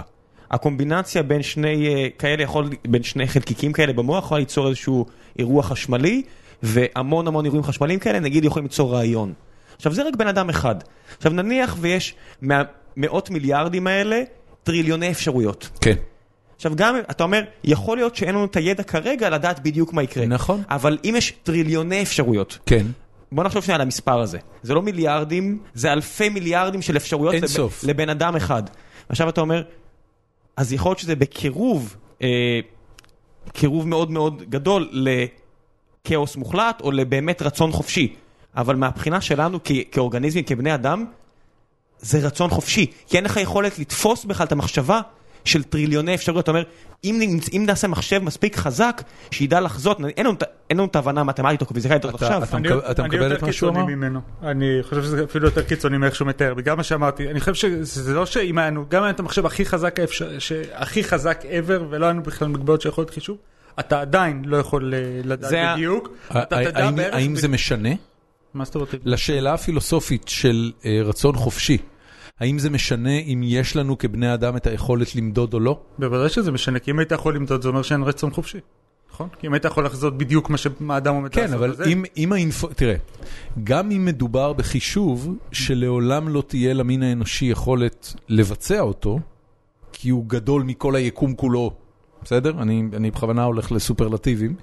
אה, עצם העובדה שהאינפורמציה הזאת נמצאת שם, זאת אומרת שכל החלקיקים כן. מסודרים בשנייה מסוימת במצב X, ולו הייתה לך אם היית יכול להקפיא את היקום באותה שנייה, למדוד את כל חלקיקיו בהסתברויות שאנחנו היום יודעים למדוד, שאתה אומר שהם מ- ב- במספרים גדולים כבר מתחילים להגיע להסתברויות מאוד גבוהות, אז היית יודע מה יקרה בשנייה הבאה. ואם היית יודע לא, את לא, זה... זה הנקודה לך, שלי. שהתיאוריה, ש- ב- לפי התיאוריה היא לא, אתה לא תדע. אתה לא תדע, זה בדיוק הנקודה, אתה אף פעם לא תדע בדיוק, כי זה אף פעם לא, אתה, אף פעם אין לך אין סוף חלקיקים, יש לך מספר סופי של חלקיקים. אז תמיד יהיה איזה חלקיק קטנצ'יק שיהיה קצת שונה ממה שחשבת. אם היה לך אין סוף חלקיקים במוח, אז, אז זה היה מתכנס בדיוק לפי ההסתברות והיית מסודר. אבל יש שגיאה של, יש תמיד סטייה שהיא 1 חלקי שורש. זה הבעיה, מספר החלקיקים. המתמטיקה זה בצורה מאוד מפתיעה, הרבה פעמים יותר נוח להתעסק עם אין סוף מאשר לא. כן. כי אין, אני, אני, אני, תראה, זה, זה בהחלט, אמ, זה בהחלט מסדר לי את הראש בצורה שזה קצת יותר מורכב מאשר דטרמיניזם אה, פשטני כמו שאני אה, חושב שהוא, אבל אני עדיין לא מקבל את זה כבחירה חופשית, ואני גם אגיד לך למה. אוקיי. כי בבחירה חופשית יש איזשהו אה, אקט, יש, יש, אתה יודע, ב- בבחירת המילים בחירה חופשית, יש איזשהו דימוי שאומר שבנקודה מסוימת, אה, אתה, משהו בך, שאנחנו לא יודעים להגדיר אותו, אה, מבצע את ההחלטה. וממה שאתה אומר, יש הסתברות שדברים יקרו, ובהחלט יש אקראיות, אבל זו לא בחירה חופשית. כמו שהקובייה לא בוחרת על איזה צד היא תיפול, אה, או לא, או לא בוחרת על איזה צד היא תיפול, זאת אומרת, הקובייה היא לא פקטור בהחלטה של על איזה צד היא תיפול. ככה גם מה שאתה מתאר לי, כל מה שהוא אומר לי זה שזה כן דטרמיניזם, לא. לא. או, או סליחה, שזה כן אקראיות, אבל זה בטח לא בחירה חופשית של אנשים. זה כבר uh, מתחיל להיות מאוד מאוד מאוד פילוסופי. נכון. אני, בעיניי, בעיניי זה כן. בעיניי זה ברגע שזה כבר לא דטרמיניסטי ו... אתה נכון. אומר, זה אחד או אפס, אם זה לא דטרמיניסטי, זה חייב להיות בעיניי כן, בעיניי זה הגדרה של בחירה חופשית, שיש לך איזשהו מרחב מצבים ואתה מחליט לאיזה מרחב לה- להגיע. כמובן שזה לא בחירה חופשית אינסופית, כמובן שאתה כן. מוגבל או כל דבר. אם יש לך לבחור מבין טריליוני אפשרויות, אולי זו בחירה חופשית. אתה מבין? אם יש לך כמעט אין סוף אבל, אפשרויות, אבל זה לא לבחור, זה בדיוק העניין. אם ההסתברות שיקרה לך אחד מתוך מיליארדי מצבים, זו לא בחירה ואם אני חופשית. אגיד לך שלך יש אפשרות להשפיע על כל הכ- הקטנים האלו, אתה יכול לבוא ולהגיד לי שיכולה להיות לי השפעה מסוימת על טווח המצבים. אתה יכול, אתה יכול להגיד לי, אתה, בזכות הפעולות שאתה עשית בעבר, אה, קובע, ש... אבל הנה עוד פעם, אתה מבין, זה לא, it, תמיד יש does- it שם doesn't אלמנט אקראי. compute, it זה לא. doesn't compute. תמיד יש אלמנט לא של מעניין אקראיות. מאוד, מעניין מאוד. אז בואו נחזור שנייה ל- לנושא שבו אתה עסקת, שזה בעצם חקר המוצקים. האמת שעשיתי הרבה דברים שונים. בתואר עשיתי, עבדתי הרבה על המודל הסטנדרטי בתואר, בתואר השני, עבדתי ב, בסרן, במאיץ חלקיקים. ש- אפשר לדבר גם על זה אם אתם רוצים. בוא נתחיל עם... ה- וואו, בוא- וואו, איך אני רוצה לדבר על זה. אז בואו נתחיל עם המודל הסטנדרטי, כמה מילים על בעצם מה זה ולמה זה כל כך חשוב לא? לנו. אבל אנחנו נעשה הפסקה קטנה לבדיקה טכנית, אוקיי. כי אני לא בטוח שהקלטנו עד עכשיו בסדר, אז תנו לי שנייה. בסדר. חזרנו, ולא היו שום תקלות, שזה עושה אותי מאוד מאושר. איך הגעת למאיץ חלקיקים בסרן? אה, עבדתי בתואר שני, אה, עשיתי אותו אצל אה, פרופסור שלומי טרם מהטכניון, שלומית טרם. טרם. זה אגב מתקשר לאחת מהשאלות מה- בפייסבוק. מישהו שאל איך זה שאין, אה, למה אין פיזיקאיות, אז זה ממש לא נכון. אה, אחת הפיזיקאיות הישראליות, היא אחת הפיזיקאיות הישראליות הבכירות ביותר. ויש עוד אה, מישהי מאוד בכירה בטכניון, יעל שדמי, שהיא גם פיזיקאית. שנייה, שנייה, אני צר- אני רושם דברים שאתה אומר, אז אה, אתה שנייה. לא, זה בסדר. יעל שדמי, יאללה, תמשיכו. אה, כאילו שתיהן פיזיקאיות מאוד מאוד בכירות עם שם אבל, עולמי. אבל, ו- אבל בואו נהיה ונשים. רציניים רגע, מה אחוז הנשים בחוג לפיזיקה, בסגל של החוג, החוג הוא לפיזיקה? נמוך, הוא נמוך מאוד, אבל... אה, למה אתה חושב שזה קורה? אני חושב שזה, קודם כל, אני חושב שהסיבות הן יותר היסטוריות. אני חושב שככל שאנחנו נתקדם ונהפוך להיות חברה קצת יותר, אה, לא יודע, פחות פרימיטיבית, איך- מותר עוד להגיד פרימיטיבית בטח. או שזה לא PC? בטח, בטח, בן אדם. עדיין מותר, אתה מתכוון. קודם כל- עדיין קודם מותר. כל, קודם כל, כל ה-PC עכשיו לקח צעד אחד גדול אחורה, אז אתה יכול להגיד מה שבא לך כרגע. ה-PC עומד מאחורי החומה ואת החומה בונים מקסיקנים, אני לא יודע אם אתה יודע. אה, אני חושב שככל שנהיה פחות פרימיטיביים, אנחנו נראה יותר ויותר... אה, לך אנשים לך יש ו- ילדים?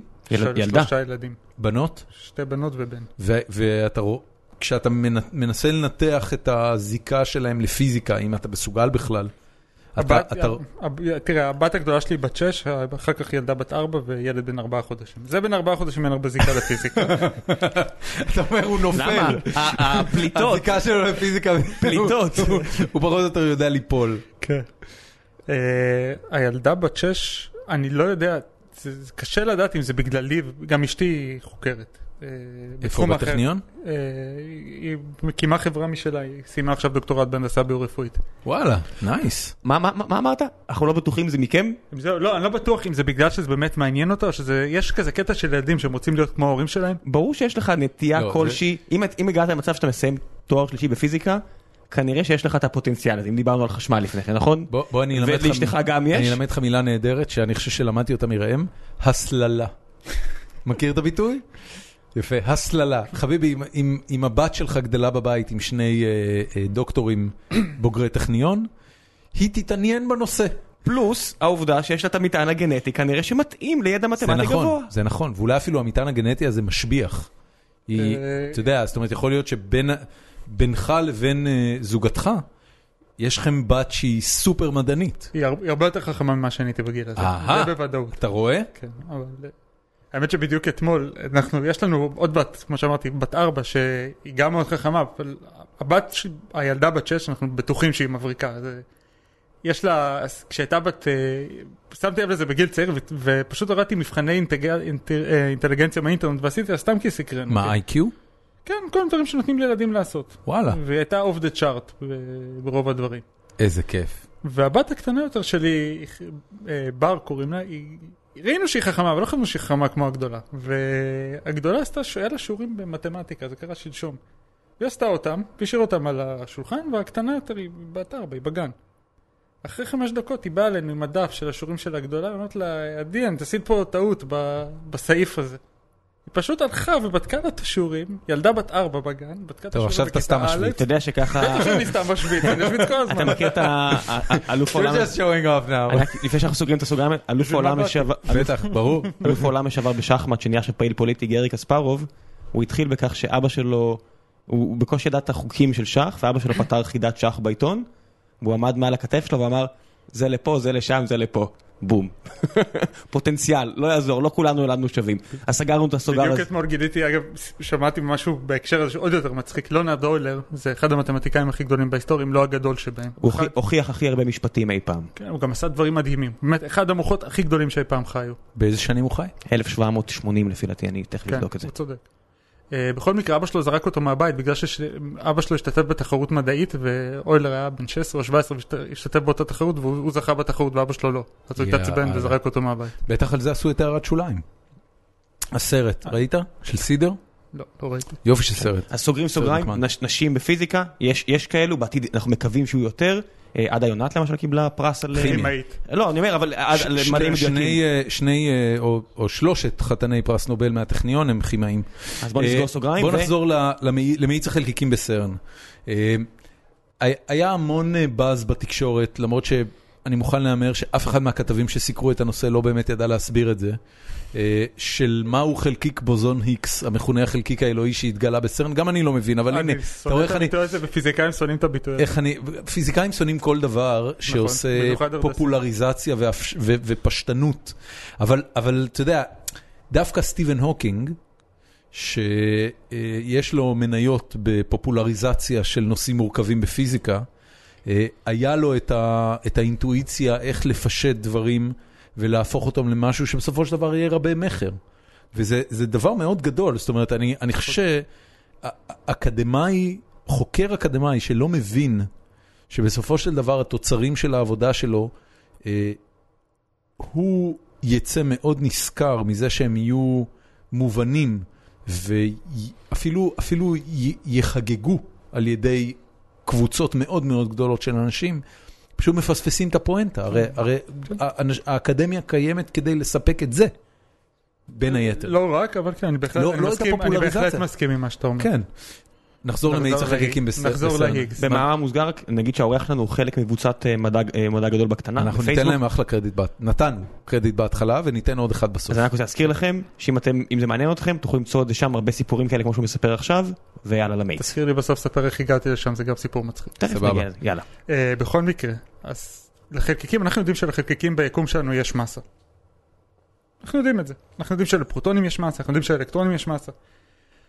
עכשיו, יש שני סוגים במרכאות של מסה. יש מסה שמגיעה מ-E שווה MC בריבוע של איינשטיין, שתכף אסביר מה זה, ויש מסה יסודית. אני, אני כרגע סתם זורק מונחים לאוויר, אני אסביר אותם כבר בצורה פשוטה. סבבה. מסה יסודית זה אומר תכונה יסודית של החלקיק. גם אם לחלקיק אין שום אנרגיה, אין לו אינטראקציה עם שום דבר, לא קשור לכלום, תיקח את החלקיק, תבודד אותו משאר היקום, תשים אותו לבדו בוואקום מוחלט בלי ששום דבר נוצר או קיים מסביבו, עדיין יהיה לו מסה. זה, זה מה שאני קורא לה מסה יסודית. אוקיי. המסה השנייה מגיעה מ- מהמשוואה של איינשטיין של E שווה MC בריבוע. מה זה בעצם אומר? זה אומר שאפשר להמיר, אנחנו בדרך כלל מדברים על להמיר מסה לאנרגיה, וזה עובד גם בכיוון ההפוך. אם אני אקח שני חלקיקים, שלאחד מהם יש מסה קילו, למשל, לשני מסה קילו, ואני אחבר אותם דרך איזושהי אנרגיית קשירה, למסה של שני ביחד, המסה של שני ביחד תהיה יותר משני קילו. בגלל האנרגיה. בגלל כי גם האנרגיה. האנרגיה הפכה לחלק מהמסה. בדיוק. אוקיי. בדיוק. עכשיו כשמנתחים פרוטונים, רוב המסה שלהם מגיעה מהאפקט הזה, מהאפקט של איינשטיין. פרוטון זה לא חלקיק יסודי. פרוטון מורכב מחלקיקים יותר קטנים שנקראים גווארקים, קווארקים. גווארקים, אה, זה שם אה, אקראי לגמרי, אין לו שום שם משמעות. מעולה. זה ממסיבת... אה, קווארק. זה ממסיבת התה של פינגן, זה מאיזה מחזה, ב- מ- מאיזה מחזה בריטי מטופש. זה ממש אה, בדיחה פנימית. יופי. כן, לבחור את השם הכי מטופש. כן, בדיחה פנימית זה טוב. כן, בכל מקרה, אה, לקב... אז רוב האנרגיה של רגע, הפרוטון, ו- ולפרוטון ואלקטרון יש מסה? כן. שהיא יסודית. אז כן, וזה, וזה החלק המעניין. כי לפי המודל הסטנדרטי, לא, לא אמור להיות ל- לגווארקים, לא לפרוטון. הפרוטון לא חלקיקי סודי, אנחנו מדברים לגווארקים. לא אמור להיות להם מסה יסודית. זה, פוג... זה, זה גורם לבעיות, זה, גורם ל... זה שובר כל מיני סימטריות של המודל הסטנדרטי שאמורות להתקיים. אז עולה השאלה למה אנחנו רואים, למה, למה אנחנו כן, כשאנחנו מודדים אלקטרון ב- במעבדה, אנחנו יודעים שיש לו מסה. כי המודל שגוי. זה אפשרות אחת. יש עוד אפשרות? כן. מה היא? שהמסה לא מגיעה, שהיא לא מסה יסודית, שהיא מגיעה ממקום אחר. ומה ש- הוא? שזה ההיגס. הדרך לדמיין את ההיגס, אנחנו יכולים לדמיין זה כאילו, מגיע מהספרייה בחור השחור באינטרסטלר? אנחנו יכולים לדמיין את זה כאילו היקום שלנו מלא במין ג'לי כזה של היגס, שכל הזמן עושה אינטראקציות עם, ה, עם החלקיקים. וככל שהאינטראקציה שלו עם החלקיקים חזקה יותר, ככה לחלקיק יש יותר מסה. מה שאנחנו, אז... וואו! לא. רגע, רגע, רגע. זה הכל. מה- מה זאת אומרת, ה- היגס הוא הוא אותו ג'לי כשאתה מדבר עליו? נכון. אוקיי, מה זה?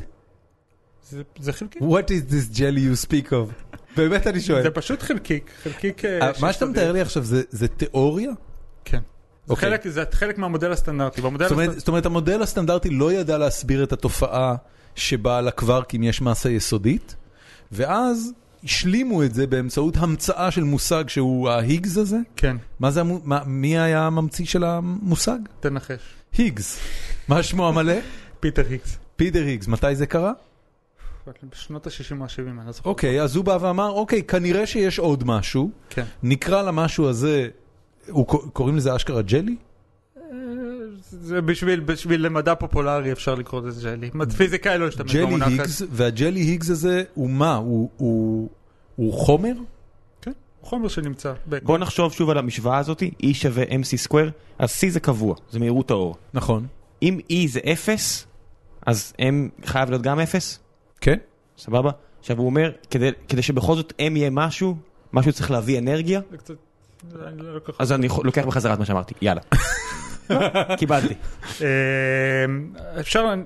אוקיי, יש פה עוד כמה דברים שאני מדלג עליהם כדי שזה יהיה ברור, אבל חלק מהעניין זה... כאילו שהג'לי הוא לא מספיק לא לא, ברור. אני חושב שאפשר דווקא טור די לא, ברור. זה- קל לד- תקשיב, אפשר לדמיין את זה, אתה יכול לדמיין כאילו אה, אני ג'לי אני ש- לגמרי מדמיין ג'לי עכשיו, אני מדמיין את כל מה שמקיף אותי עכשיו בתור ג'לי. כן. אבל אבל אני...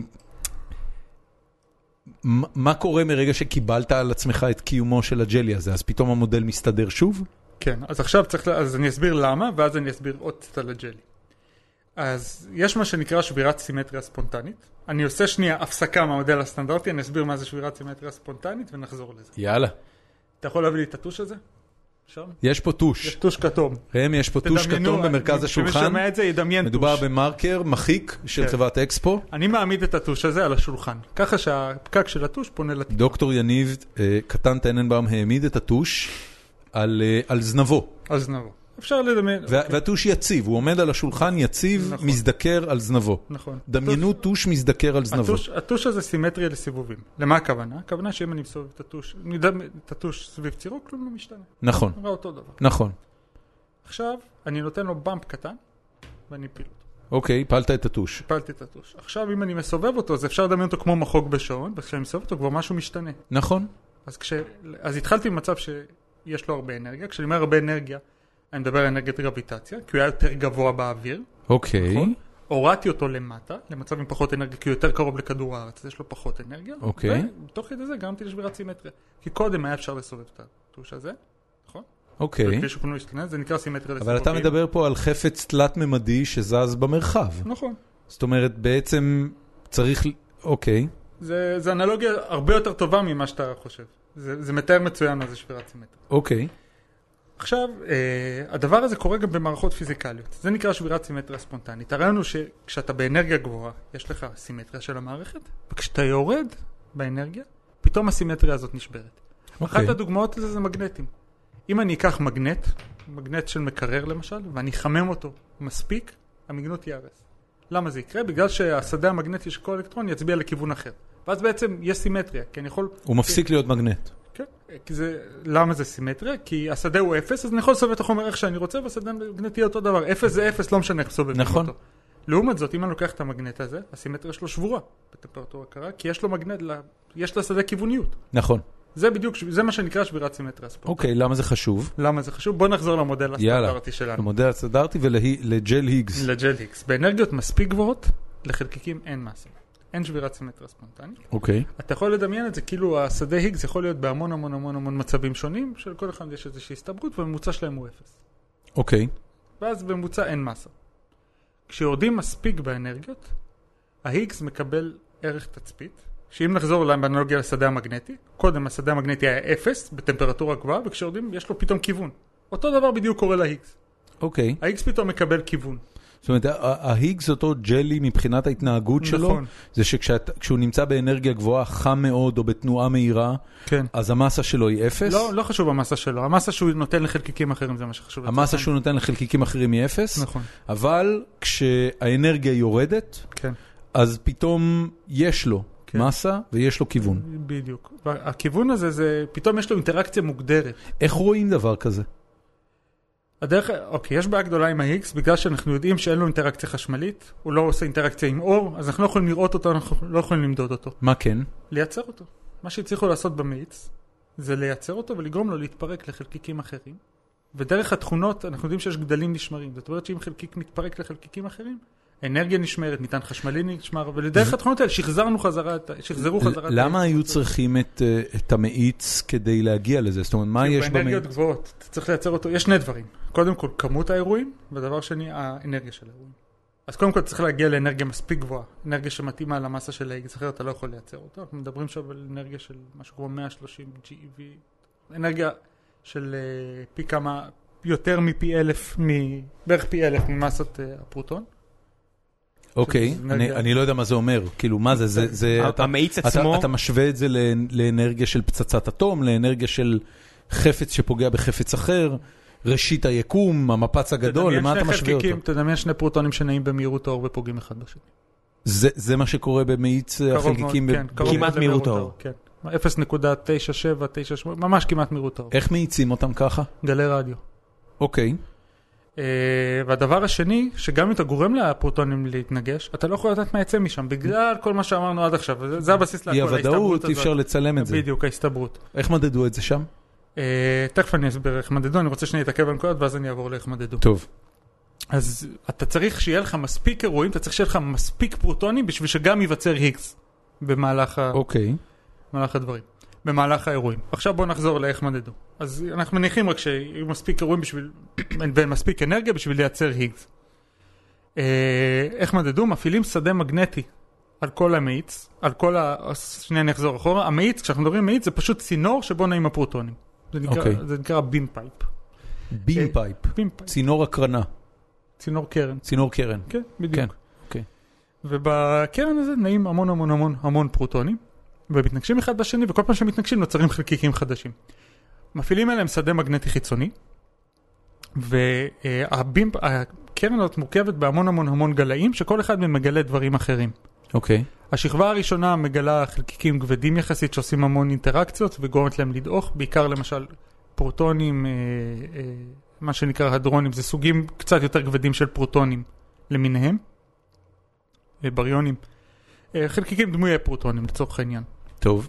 אה, והשכבות היותר גבוהות מחלקי- מגלות כבר חלקיקים מסוגים אחרים, והרעיון זה שלפי האינטראקציה, לפי השכבה שאליה החלקיק הגיע, אתה יכול לדעת אה, כל מיני דברים על התכונה שלו, התכונות שלו, ואתה יכול גם למדוד את המסה שלו דרך האנרגיה שאתה סופג ממנו. בדיוק לפי ה-E שווה MC בריבוע. אתה אוקיי. יודע כמה אנרגיה קיבלת ממנו, ואז אתה יכול לשחזר את המסה שלו. הבנתי. ויש פה משהו נוסף גם, מפעילים שדה מגנטי שבעזרתו אתה יכול למצוא את המטען החשמלי.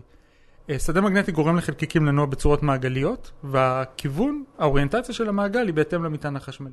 פלוס אחד הם ינועו לכיוון אחד, מינוס אחד ינועו לכיוון שני. עכשיו תחשוב שאתה מחפש מספר מאוד מאוד ספציפי, ערך ש... זה לא שאתה סתם עושה את זה ואתה אומר בוא נראה מה יצא ואז נלביש את התיאוריה על זה. כן. אתה מחפש מספר עם דיוק של לא יודע כמה נקודות אחרי אפס, מספרים אחרי אפס, מש, מספר מדויק מאוד. זה לא, העניין פה זה לא הדיוק, אלא כמו להיות בטוח שזה מה שאתה רואה. להיות בטוח שאתה לא רואה פה משהו שנראה כמו, אתה צריך שיהיה לך מספיק אירועים שיהיו מספיק מופרדים מדברים אחרים בשביל לדעת שזה באמת היקס, וזה החלק הזה. אז, אז ה- התגלית הזאת, מתי קרתה? באיזה שנה? 2010? 2008? לא, לא, 2012 אני חושב. אני 2012. תמיד מתבלבל בשנים. מה, מה, מה קורה לפיזיקה מרגע שמגלים את זה? זאת אומרת, עושים וי על המודל הסטנדרטי, יודעים שהמודל הסטנדרטי נכון בטווח אנרגיות זאת שאנחנו אומרת, חיים בו, ה- ממשיכים ה- הלאה. ה- התגלית של חלקיק בוזון היגס, בעצם מה שהיא עשתה, זה אשררה את החל- זה היה את, הרכיב את המודל ה... האחרון, כן. זה היה הרכיב האחרון? הרכיב האחרון בפאזל שנקרא המודל הסטנדרטי. אה, הבנתי. אתה יודע מה הכי מאכזב בדברים האלה? תספר לי. שהבעיות הפתוחות הכי גדולות, גם במדעי המחשב למשל, P שווה NP, כל מיני כאלה. אתה אומר, גם אם יום אחד מישהו יוכיח את זה, באיזה, וזה גאונות מבריק, כל מה שכולנו נוכל להגיד, אה אוקיי, אוקיי. כן. כל- What's- what's next? לא, זה לא what's next. כמו בבית הלבן, לא, what's next? זה לא what's next. ה- הד- השוק האמיתי היה אם היו מגלים שזה לא נכון. כי אם מגלים שזה נכון, זה אומר כל מה שבנינו אתה אומר- מעל, אתה אתה אומר, אנחנו- אנחנו כבר מתנהלים כאילו הוכחנו את זה לג- איזה 20-30 שנה. זה נכון. בדיוק הנקודה. כן. בדברים האלה, ה- השוק הכי גדול, זה אם פתאום אתה מגלה חד משמעית שזה לא נכון. אז, אז רגע, אני, אני, המודל, אתה אומר המודל הסטנדרטי שעליו אתה מדבר, שמשלב בתוכו גם את קיומם של החלקיקים אלקטרון ו, ופרוטון בתור אותה עננה הסתברותית קוונטית, וגם את הקווארקים, וגם את אה, הג'ל היגס. הפרוטון לא מופיע במודל הסטנדרטי. המודל הסטנדרטי מדבר רק על חלקיקים יסודיים, הפרוטון הוא לא יסודי. הוא מדבר על הקווארקים שמרכיבים את הפרוטון. אוקיי, מצוין, אבל, אבל לצורך העניין, ה- המודל מחזיק. כן.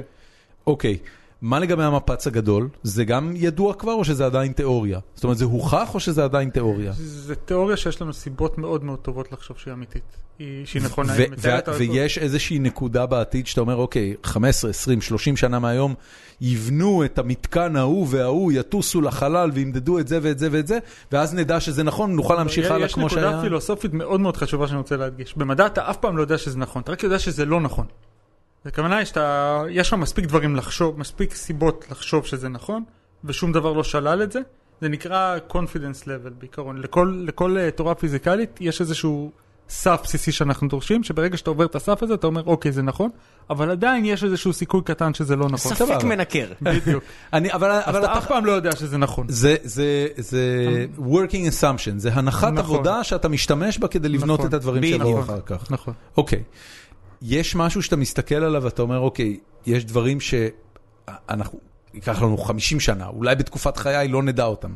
בתקופת חיי אני לצערי הרב די בטוח שלא נדע אותם. מה? מה למשל? מה, מה מטריד הדבר- אותך הדוגמה- כפיזיקאי? הדוגמה הקלאסית זה תורת המיתרים, להבין מה קורה בסקלות עוד יותר קטנות, להבין באמת היסודות. למשל, י- יש הרבה דברים שאנחנו לא י- מבינים. יש, יו- יש יותר קטן מזה? מקווארקים? כן, שזה מיתרים, למשל. מה הם מיתרים? מיתרים זה תיאור אה, מאוד מאוד יסודי של העולם. אוקיי, אנחנו כל הזמן, יש פה עוד משהו, ש- נקודה שאני רוצה להתעכב עליה, שזה ההגבלה בין סקלות אנרגיה לבין סקלות מרחק וזמן. אה, באופן כללי אנחנו מתארים, אנחנו שאנחנו חלקם מדמיינים את, היום, את העולם היומיומי שלנו, אנחנו מדמיינים אותו לפי מקום וזמן. נכון. אוקיי. דברים נמצאים פה בזמן, הכדור פה בזמן הזה. X, נכון. כן, X ו-T. אבל הדבר הזה שקול לתאר את העולם בעזרת אנרגיה וטנא, כשה... אני תכף אסביר למה. כשהאנלוגיה היא שככל שאתה עולה באנרגיה, אתה ירד, יורד קטן במרחב. ו, אה, ובזמן, אתה בעצם קטן בזמן, ככל שאתה עולה בטנא, אתה קטן במרחב. אוקיי. הדרך הכי קלה לדמיין את זה, זה שככל שיש למשהו יותר אנרגיה, בוא נדמיין טמפרטורה, כי מאוד קל לדמיין טמפרטורה, לפחות הרבה יותר קל מאנרגיה. אם אני אחמם מים, אז הכל יקרה הרבה יותר מהר, המולקולות ינועו הרבה יותר מהר. הכל יקרה הרבה הרבה יותר מהר בכוס מים הזאת. אוקיי. אז בעצם לחמם משהו, במידה מסוימת, כמובן שיש דיסקליימר ענקי על מה שאני אומר, אבל אה, לחמם משהו זה כמו לגרום לאירועים להתרחש הרבה הרבה יותר מהר. זה, זה נכון גם לביולוגיה, אם אני אעלה קצת טמפרטורה לטמפרטורה אידיאלית, אז ח- מושבים, ח- מושבות חיידקים יתפשטו הרבה יותר מהר. אם אני אקח את הסנדוויץ' ואני אקפיא אותו, אז ייקח לו הרבה יותר זמן עד שהוא יתקלקל. נכון. הוא יתקלקל בסוף, זה ייקח יותר זמן. נכון. אז, אנר, אז יותר אנרגיה זה שקול לפחות זמן, ובדיוק באותה צורה יותר תנא שקול לפחות מרחב. הדרך הכי קלה לדמיין את זה זה לחשוב על כדור שנע ב- במרחב כמעט ריק. ככל שניתן לכדור הזה יותר תנא, כך ייקח, לו, ייקח פחות זמן מבחינתו לעבור בין שתי נקודות, נכון. אז יראה לו כאילו המרחק בין הנקודות קטן יותר. הבנתי. זה הבסיס להכל. אוקיי. אז תורת מיתרים מדברת על לעלות מאוד מאוד באנרגיות, שזה שקול ללרדת ב, אה, בסקלות של מרחב, אבל פשוט, ושל זמן, אבל הרבה יותר קל לעבוד עם אנרגיות וטנא. ב- בוא רק בטורים נגיד, האלה. מה שמיוחד מאוד בתורת המיתרים, ותכף אני אתן למישהו שמבין הרבה יותר ממני להגיד את זה, זה שכל התיאוריות לפני כן, יש למשל אר, יש אר, אר, אר, ארבעה כוחות ששולטים בעולם. אין אף תיאוריה שמאגדת את כולם מלבד עד הגעתה של תורת המיתרים. מה, זה משהו- מי הגה את תורת המיתרים? וואו, אני ו- כבר לא זוכר את ומת- השמות, זה הרבה מתי? אנשים במקביל. זה- זה תיאוריה של השלושים שנה האחרונות, אבל אוקיי. היו, לא, אבל התחילו לתפוס תאוצה בשלושים שנה האחרונות, זו תיאוריה שקיימת לפני זה. אני, ההבנה שלי במתארים היא מאוד מאוד מוגבלת. הבנתי. זה לא התחום שלי, אני יודע בערך... אני כן. זה יודע עדיין מה לא הדבר- קונצנזוס, צריך להגיד, נכון? אה, לא, זה- זה- לא, זה לא קונצנזוס, והסיבה שזה לא קונצנזוס, בדיוק הנקודה שרציתי לדבר עליה. זו תיאוריה מאוד יפה שמצליחה לאחד את הכוחות, ומצליחה להסביר המון דברים, ו- והיא נותנת בצורה סגורה ו- ומתמטית ונורא יפה המון דברים. הבעיה היא שזה מדבר על סקלות אנרגיה שאין לנו שום סיכוי להגיע אליהם. גם אם נצליח לבנות מאיץ חלקיקים בגודל מערכת השמש, עדיין לא, לא, אה, לא ו- נצליח ואם הוא להגיע יהיה לשם. בגודל מספר מערכות שמש, אם הוא יהיה בגודל גלקסיה, בס- ב- כן, בס- אז כן. אז אבל- שם כן. כן, אבל אני פשוט לא, לצערי הרב זה לא יקרה בימי חיי. אני לא. כנראה לא אזכה לראות את גם זה. אני לא. לא עם אני טראמפ לא. כנשיא. אמ, אני, אני רוצה לשאול אותך רגע שאלה אישית, כאילו לעזוב את התיאוריה okay. אוקיי. הפיזיקלית ולשאול אותך משהו אישי. ה- ההבנה שלך את היקום כפיזיקאי, אה, איך היא משפיעה על היומיום שלך? איך היא משפיעה על, היא- היא- על, על מערכות יחסים, על הורות, על כאילו, יש... מה, מה זה עושה? אני, האמת שזו שאלה מעניינת, יש לי הרבה שיחות עם אשתי על העניין הזה. שאלו בפורום אם אתה אדם מאמין בהקשר הזה. רגע, אה, אני אשמח- חכה אני- עם זה. כן. אני אשמח לענות גם על זה. חכה עם זה. אה, אני לא חושב שההבנה ההבנה הפיזיקלית קודם כל משפיעה, כי אתה רואה את העולם אחרת. כש- לפני- כשאני יורד עם הרכב שלי ב- בירידה, אני כבר אה, מדמיין אה, את השיפוע, וכשאני מרים, כשאני עובר לניוטרל, אני כבר מדמיין איך הגרביטציה מושכת אותי ובאיזה זוויות זה קורה. אתה, אתה רואה את המטריקס בצורת הקוד שלה? משהו כזה, בדברים מסוימים. אבל באיזשהו שלב זה כבר נהיה חלק ממך, אז אתה מפסיק לראות את זה כמשהו מוזר, אתה כבר מתרגל לזה. כשאתה רואה כוס מים, כשאתה רואה מרתיח מים ואתה מבין למה הם הופכים לידים, אתה, אתה כבר נהיה משהו שהוא הוא חלק ממך. אבל uh, יש פה אלמנט אחר, שהרבה פעמים הצורת חשיבה הזאת גורמת לך להסתכל גם על אנשים בצורה הזאת. ו... ב- באיזה צורה? אתה מסתכל על אנשים כמערכות פיזיקליות? כן, כמערכות תן לי שאפשר דוגמה. לנתח. שאני מנסה לחזות מה הצד השני יעשה. פעם, ב- לפני הרבה שנים, כשעוד יצאתי לדייטים, לפני שהייתי נשוי ומאושר ו- וכל השיט הזה, אה, כשהייתי יוצא ל- לדייטים, הייתי פשוט מסתכל על, ה- על הבחורה שמולי כסוג של חידה. הייתי מנסה ל- ל- לפתח מודלים של יעבדו לי יותר מבחורה אחת. זאת אומרת ש... איך- לעשות reverse engineering כזה שיאפשר לי ל- לבנות מודלים שיאפשרו לי להשיג מה שאני רוצה מאנשים. זה, זה נשאר אצלך בראש, או שהורדת את זה ב... ב- לאיזה תוכנת מחשב באיזושהי נקודה? אני מנסה להוריד את זה, אבל משהו תמיד נשאר. את, אני לא יודע, אגב, מה שאני אומר זה נכון לגביי, אני לא חושב שזה משהו שמייצג פיזיקאים באופן כללי, זה משהו אישי שלי, ומאוד יכול להיות שאנשים אחרים זה פשוט לא קורה אצלם. כן, זה בסדר, אני שואל אותך. לא, שאתה יודע, שלא, אני לא רוצה שיצאו פה ויגידו שפיזיקאים הם רובוטים אה, חסרי חס- רגש, חס רק וחלילה. מנתחים את כל הזה, ל- זה אני להפך, ואני בלבד. ה- הגעת לאיזה שהן מסקנות? כאילו הרגשת שאתה... כן.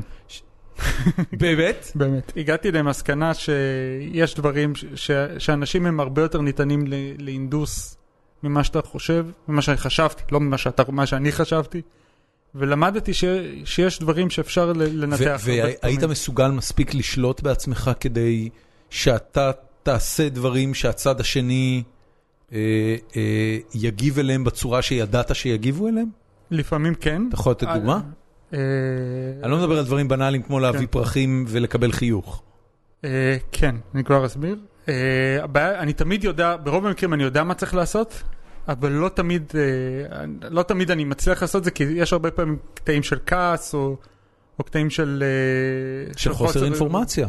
גם חוסר אינפורמציה וגם חוסר ריכוז, וגם, וגם יש פה עניין של, לא יודע אם לקרוא לזה רגש, אבל יש פער בין לדעת שזה מה שאתה צריך לעשות, לבין לעשות אותו. אוקיי. Uh, הדוגמה, דוגמה קלאסית ל- לזה זה התקופה ש, שעבדתי, הזכרתי קודם שעבדתי במועדונים, הייתי מאבטח, ב- כן. מנהל אבטחה במועדונים. ועם הזמן למדתי לנתח דפוסי התנהגות של אנשים, למדתי מ- מלראות איך בן אדם מתנהג בכניסה למועדון, אם זה בן אדם שכדאי לשים עליו עין, ולמדתי גם איך, אם הבן אדם הזה, אה, למד... ו- וזה היה תהליך שכלתני, זה לא היה אינטואיציה הישרדותית. לא, זה למד, ממש למדתי, ממש מיפיתי לעצמי בראש, היו דברים שלימדתי. תן דוגמה. לדוגמה שאם בן, אה, אם אה, לבן אדם אה, בשפת גוף שלו היה הולך עם כתפיים מאוד זקופות זה דברים שהם נראים בנאליים אבל אני לא לקחתי לא ידעתי אותם לקח לי זמן ללמוד אותם. אם הוא מחזיק את החברה שלו ב- באחיזת חנק, אם אה, הוא... לא כזה בנאלי. לא כזה רגע, בנאלי. רגע, רגע, רגע, שנייה. לא, אני- זה, אני זה רוצה- כן. דברים ש... שבאמת, לא, לא, אתה, אם אתה רואה שהוא, אתה, אתה יודע, בהתחלה לא, לא חשבתי ש, שבן אדם שמתנהג בצורה שהיא מתנפחת בחוץ, אה, זה בן אדם שגם יחפש קטטות בפנים, אבל עם הזמן אתה לומד אבל, להאמין אבל לא שיש אתה, קשר. אתה, אתה מדבר על, אה, על, אה, על איזושהי תובנה שהיא אה, קורלציה שאצלך בראש הפכה לנסיבתיות, בדיוק. ומאותו רגע התחלת לעקוב אחריה. בדיוק. ל- למה זה קשור לפיזיקה? זה לא קשור, הנקודה היא לא הייתה פיזיקה, אלא צורת פשוט מחשבה חשיבה כחוקר, מדעית. בדיוק, אתה אומר חשיבה מדעית. בדיוק, בדיוק, אני בטוח שאנשים בתחומים אחרים גם יש דברים כאלה. מתודולוגיה מחקרית, מה שנקרא פילוסוף של המדע, זה נכון לכל מחקר. כן, שאתה כן, עושה. כן. זה, בדיוק. זה גם מן הסתם נכון לכל מי שעובד ב- באבטחת אה, מועדונים. נכון. אתה יודע, הורה, אני- את- כהורה אתה עושה את זה כן, כל הזמן עם כן. הילד שלך. אתה, אתה לומד להכיר, קוראים לזה ניסיון. אז גם, האמת שגם ילדות, ילדות שזה קורה כל הזמן, אז אחת הדוגמאות הקלאסיות זה הבת הקטנה שלי. היה לנו, היה לה בעיה של התקפי זעם. ולא ידענו מה לעשות עם זה. ואשתי הייתה מרגיעה אותה, הייתה כועסת ומשתוללת, בועטת לכל הכיוונים, וכשזה היה... ואשתי הייתה באה ומחבקת אותה, ובסוף היא הייתה נרגעת. והיה לנו ויכוח עמוק של מה לעשות. כי על פניו זה נראה שהילד שלך במצוקה, והוא צריך אה, שיחבקו משהו. אותו ו- כן, וירגיעו צריך אותו. משהו. ואני לקחתי צעד אחורה וניסיתי להתנתק מהעניין הזה של הרגש ולקח להסתכל על זה במתודולוגיה מדעית של מה קורה. ואני הסתכלתי על זה בצורה כזאת. הד- הילדה עושה X, אנחנו עושים Y. ממש בצורה ממש לוגית בסיסית ונקייה. ומה מה גילית? איזה דפוס גילית שם? הגעתי למסקנה שהיא עושה את ה-X בגלל שהיא רוצה את ה-Y. שאנחנו לימדנו אותה שהיא עושה X ומקבלת Y. ובגלל שהיה מעורב בזה הרבה רגש, הילד שלך במצוקה ואתה רק רוצה לחבק אותו, לא הבנו את זה. ודיברתי עם מה, אשתי. מה היא רצתה? היא רצתה שירגיעו אותה. היא רצתה את החיבוק זאת הזה. אומרת, היא דפקה טנטרום כי היא רצתה שירגיעו אותה? נכון. והיא הבינה שכש... טוב, אבל האמת שזה משהו, אתה יודע, מגיל, מגיל אפס התקשורת של ילדים היא באמצעות בכי, הוא עוד לא יודע להגות מילים, הוא עוד לא יודע לבטא רגשות. לא, אבל היא הייתה כבר בת, אה, בת שנתיים, שלוש, ארבע, כבר דיברה. אני, אני אומר משהו אחר, כן. כן. אני אומר שה... ה, אה, הדפוס התנהגות של טנטרום מביא יחס, זה משהו שקיים אצלנו בגיל מאוד מאוד מאוד צעיר. זאת אומרת, כל תינוק יודע את זה. יש, אה, אתה, אתה מכיר את אה, שפת התינוקות? לא. יש, אה, אני כמובן לא יודע כמה זה נכון, אבל אני... זה אני- לינק, זה משהו שאפשר אני- אה, למצוא אותו. כן, חד משמעית. יש אה, ארבעה סוגי בכי של תינוקות. אה, יכול להיות שמה שאני אומר זה שטויות והופרך כבר מזמן, אבל אני אגיד זה בכל זאת, כי לי, לנו זה מאוד עזר כהורים צעירים. אה, יש ארבעה סוגים של בכי, שנבדלים אחד מהשני בצורה מאוד ברורה, ברגע שאתה יודע להקשיב להבדלים ביניהם. אה, הם שונים מאוד, יש וואה ויש אאו, יש כאילו כמה כן. סוגים שונים של בכי. והם מתקשרים את הצרכים הבסיסיים השונים של הילד. יש בכי שונה ללא נעים לי, שזה בדרך כלל אומר לתינוק קקי בחיתול או משהו לוחץ לי. יש בכי מאוד ברור לאני עייף, יש בכי מאוד ברור לאני רעב, אה, ועוד משהו שאני לא נשמע זוכר סופר מה זה. הגיוני, למה שיפריעו? כן, לא, זה אבל- אה, לאו דווקא, זה לא, זה לא מובן מאליו. אבל תינוק נולד עם זה, זאת אומרת, הוא נולד עם האינסטינקטים לא האלה הכרתי את לתקשר את ארבעת הצרכים. לא, אני לא, אני לא, אומר- אני לא, אומר- אני רק אומר, זה אותי זה נשמע מאוד הגיוני. מפתיע. לא יודע, באמת? אותי זה זה מפתיע אותך? כן, כי זה נראה לי שמבחינת תינוק, הוא פשוט צריך שיהיה לו איזשהו תכנות בסיסי של אני במצוקה, בוא תעזור. אז אני אומר לך שתינוקות אנושיים נולדים מפתיע. עם, עם, עם יותר מצורה אחת של, אה, של אה, בכי, בדיפולט. אני, אני- אני מקווה שזה לא קשקוש, כאילו, אני אומר לך שאני... כן, הכי גרוע זה קשקוש, נשים לינק ונגלה זהו, שזה קשקוש, אתה זה- יודע. זה... זה- אה, המאזינים שלנו אינטליגנטים. ה- הרבה, הרבה אמ, נשות שיווק מעולות עשו מלא כסף מהתיאוריה הזאת בארצות הברית בשנים האחרונות, אני מקווה שאני לא טועה בזה לגמרי. הבעיה עם תיאוריות כאלה שפשוט קשה להוכיח אותה מדעית. אתה לא יכול לבדוק את ה... אה, אני לא יודע אפילו אם הם ניסו, הם פשוט אמרו, תקשיבו, כן. כ- כמו כמו שהיה פה אה, אה, אה, פרופסור אריה אלדד, שהוא אה, אה, מנתח. מ- אה, הוא הוא מומחה לטיפול בכוויות, כן, כירורגיות. כירורג כוויות. והוא אומר, תקשיבו, יש דברים שאני פשוט יודע שהם עובדים, לא אכפת לי מחקר, לא מחקר וזה, אני יודע שבא אליי מישהו עם הבעיה הזאת, זה מה שאני עושה בשבילו, כן. וזה בכלל לא, אתה יודע, זה לא, זה כאילו common wisdom, זה לא מגיע אף פעם לרמה שמישהו כותב על זה מאמר ומפרסם בנייצ'ר או משהו. איפה אגב פיזיקאים מפרסמים? מה... Nature. נייצ'ר? זה- זה זה הגבול העליון הפאבליקיישן לכולם. מספר אחת אה, לכולם? כן. איך מגזין מגיע לכזה דבר? אה, זה בדרך כלל, זה, זה מין כדור שמניע את עצמו. ברגע שהאנשים הטובים מפרסמים, המ- המאמר, העיתון תופס יותר יוקרתיות, ואז אנשים טובים רוצים לפרסם שם. זה ממש מעניין. אתה בכל יודע, זאת בטח ש- הייתה איזה נקודה בהיסטוריה שמישהו אמר, בואנה, אתה נייצ'ר. יכול לראות את זה עכשיו, האוניברסיטאות הסיניות מפרסמות את המדרג של האוניברסיטאות, חלק מהעניין, כי הם רוצים לראות את עצמם. כמה או לא פרסומים שם. ב-Nature? אתה, שומע, אתה רואה עכשיו את כל, ה... את... לא, אתה רואה עכשיו את כל הפרסומים האלה של האוניברסיטה העברית הגיעה היחידה מבין הישראליות שהיא בין הטופ 100. כל הדברים האלה זה הסינים הבסיסיים על הדירוג, כי הם נורא רוצים לקדם את עצמם, ואז אתה רואה, כן. פתאום גופי מחקר חדשים נוצרים יש מאין, וזה מדהים לראות. זה, זה אגב אה, אה, מחזיר, אה, מחזיר אותנו ל- לעצות ליזמים וסטארט-אפים. אה, אחד הדברים החשובים ביותר ליזם זה למצוא את מדרג החברות שבו החברה שלו תהיה במקום הראשון. אתה יודע, אתה עושה חברה של, לא יודע מה, מערכת בילינג, אז תמצא את הקטגוריה שבה אתה מקום ראשון. אני מקום ראשון ב... אה, לא יודע מה, בילינג לחברות מרוצי סוסים ב- באסיה. כן. סבבה. נעבור קצת לשאלות מהקהל או שעדיין? כן, לא? אנחנו נתחיל שאלות אז בוא מהקהל. נמשיך עם השאלה ש... אה, מה שהוא אמר, על- אני רוצה לעב- לעבור הלאה לעניין של אמונה, כי אתה כן. קצת לומד איך היקום עובד, עכשיו, ואז עולה השאלה, האם מישהו עשה את זה או שלא? אתה מתכוון לאמונה דתית? גם, כן. גם, אמונה בכלל. אז אני יהודי, קודם כל, אה, וזו נקודה שהיא חשובה מאוד מבחינתי. כן, אתה, אתה תופס את עצמך כיהודי קודם מאמין? כל. אני לא מאמין באלוהים, אני לא מאמין בקיומו של אלוהים, אבל... אז אה, מה זה משנה שאתה יהודי? זה יופי של סיפור. לא, אבל זה חלק, אני חושב שבמקרה, כי זו שאלה, כי לאמונה, לאמונה דתית תמיד יש מטען מאוד מאוד מורכב. אנשים הורגים אחד את השני עד היום בגלל אמונה דתית ובגלל אה, שיוך, אז אני לא חושב שאפשר לשאול. אני חושב שבמיוחד במקרה שלנו, ה- הזהות שלנו כיהודים, או הזהות הדתית, הדתית או הלאומית שלנו, היא משהו שתמיד כרוך בשאלה הזאת של אם אתה מאמין. אה, אז למרות שאני לא אדם מאמין, אני כן מנסה גם להחזיק בית יהודי. אנחנו מדליקים נרות בשבת כשאנחנו לא שוכחים. אה, אנחנו מנסים לשמור על חגים. רוב הזמן אני צם ביום כיפור, אלא אם כן ממש אין לי אבל, כוח. אבל אתה מדבר על תרבות. לא, זה לא תרבות. אני חושב שזה מעבר לזה. אני חושב שזה הוואי. אני חושב שזה חלק הוואי זה מהזהות שלנו. תרבות. גם זהות זה תרבות. אוקיי, אז אתה יודע אה, מה, אה, סבבה, אז אני מקבל מה אני- שאתה אומר. אני- תרבות. אני רואה בעצמי יהודי תרבותי. יהודי תרבותי. אדם, ש... אדם אתאיסט, אגב, גם ש... אני אתאיסט, לא שתרבותו היא יהודית. זה אומר שאני אה, נהנה. ללכת לבית כנסת ביום כיפור, יש לזה משמעות עבורי, גם נוסטלגית וגם אני, אתה יודע, אני אה, נהנה מהטקסטים. אה, ו- ועוד כל מיני דברים שהם נגזרת של היותי יהודי תרבותי. אבל, אבל זה לא, אין לזה שום השפעה על אמונה. אני חושב שהנקודה שבה אתה אומר לעצמך, סך התרבות שלי גם מגדיר את האופן שבו נוצר היקום ואת מה יקרה איתי אחרי המוות, לא, אה, אני- זה- אני- זה הקטע שבו העסק מתפרק אני חושב עבורי. שדי סיכמת האמת את מה שרציתי להגיד בעצמי. אה, ההשקפה שלי מאוד מאוד דומה. הנקודה שכן היה חשוב לי להדגיש, יש בארץ מין תדמית כזאת שכל אנשי האקדמיה הם כאילו מנו- אה, מין, מין עולם נפרד שמנותק מהיהדות ומנותק מהעולם. ו... וחשוב לי לנצל את הפוסטקאסט למה? שלכם הוא- בשביל הוא- להעביר הוא תמונה אומן הוא שונה. חרדי, לא? אחד. אחד. או- אז חשוב לי ל- ל- להסביר שיש גם, חשוב לי לנצל, אני מנצל פה את הפודקאסט ש- פודקאסט שלכם בשביל אה, להעביר את התפיסת עולם, את המסר שחשוב לי להעביר, שלמרות שרובנו הגדול אתאיסטים ורובנו הגדול לא, מא- לא מאמינים באלוהים, אנחנו כן, כן יש לנו זהות שהיא לא פחותה מזהות של אנשים אה, דתיים. אתה מכיר אה, פיזיקאי שהוא אה, גם אדם מאמין? זאת כן. אומרת, לא רק אדם תרבותי, אלא ממש מאמין. כן, אחד ה... יש בטכניון פרופסור אה, בשם אורי עמוס, שהוא אה, מתעסק ביחסות כללית. אחד בכיר מאוד, ב- בעל שם עולמי, והוא חובש כיפה. זה לא אומר.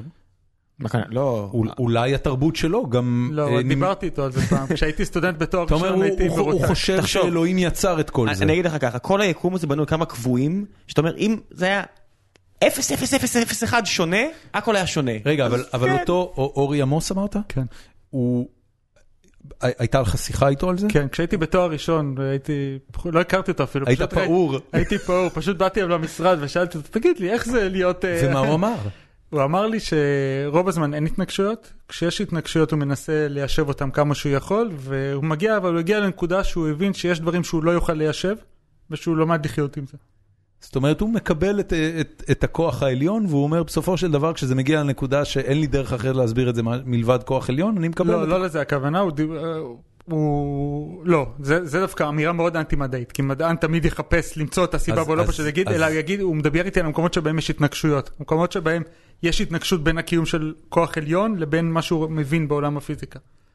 אז י- על פניו זה עלול- יכול... לא- עלול זוכר לגרום- שדיברנו על אקראיות? אם יש אקראיות אז אין יד מכוונת מאחורי הקלעים? אין התנגשות למשל. לא.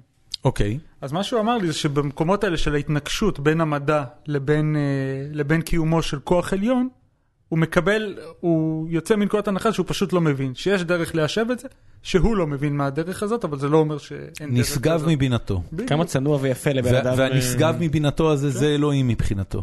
כן.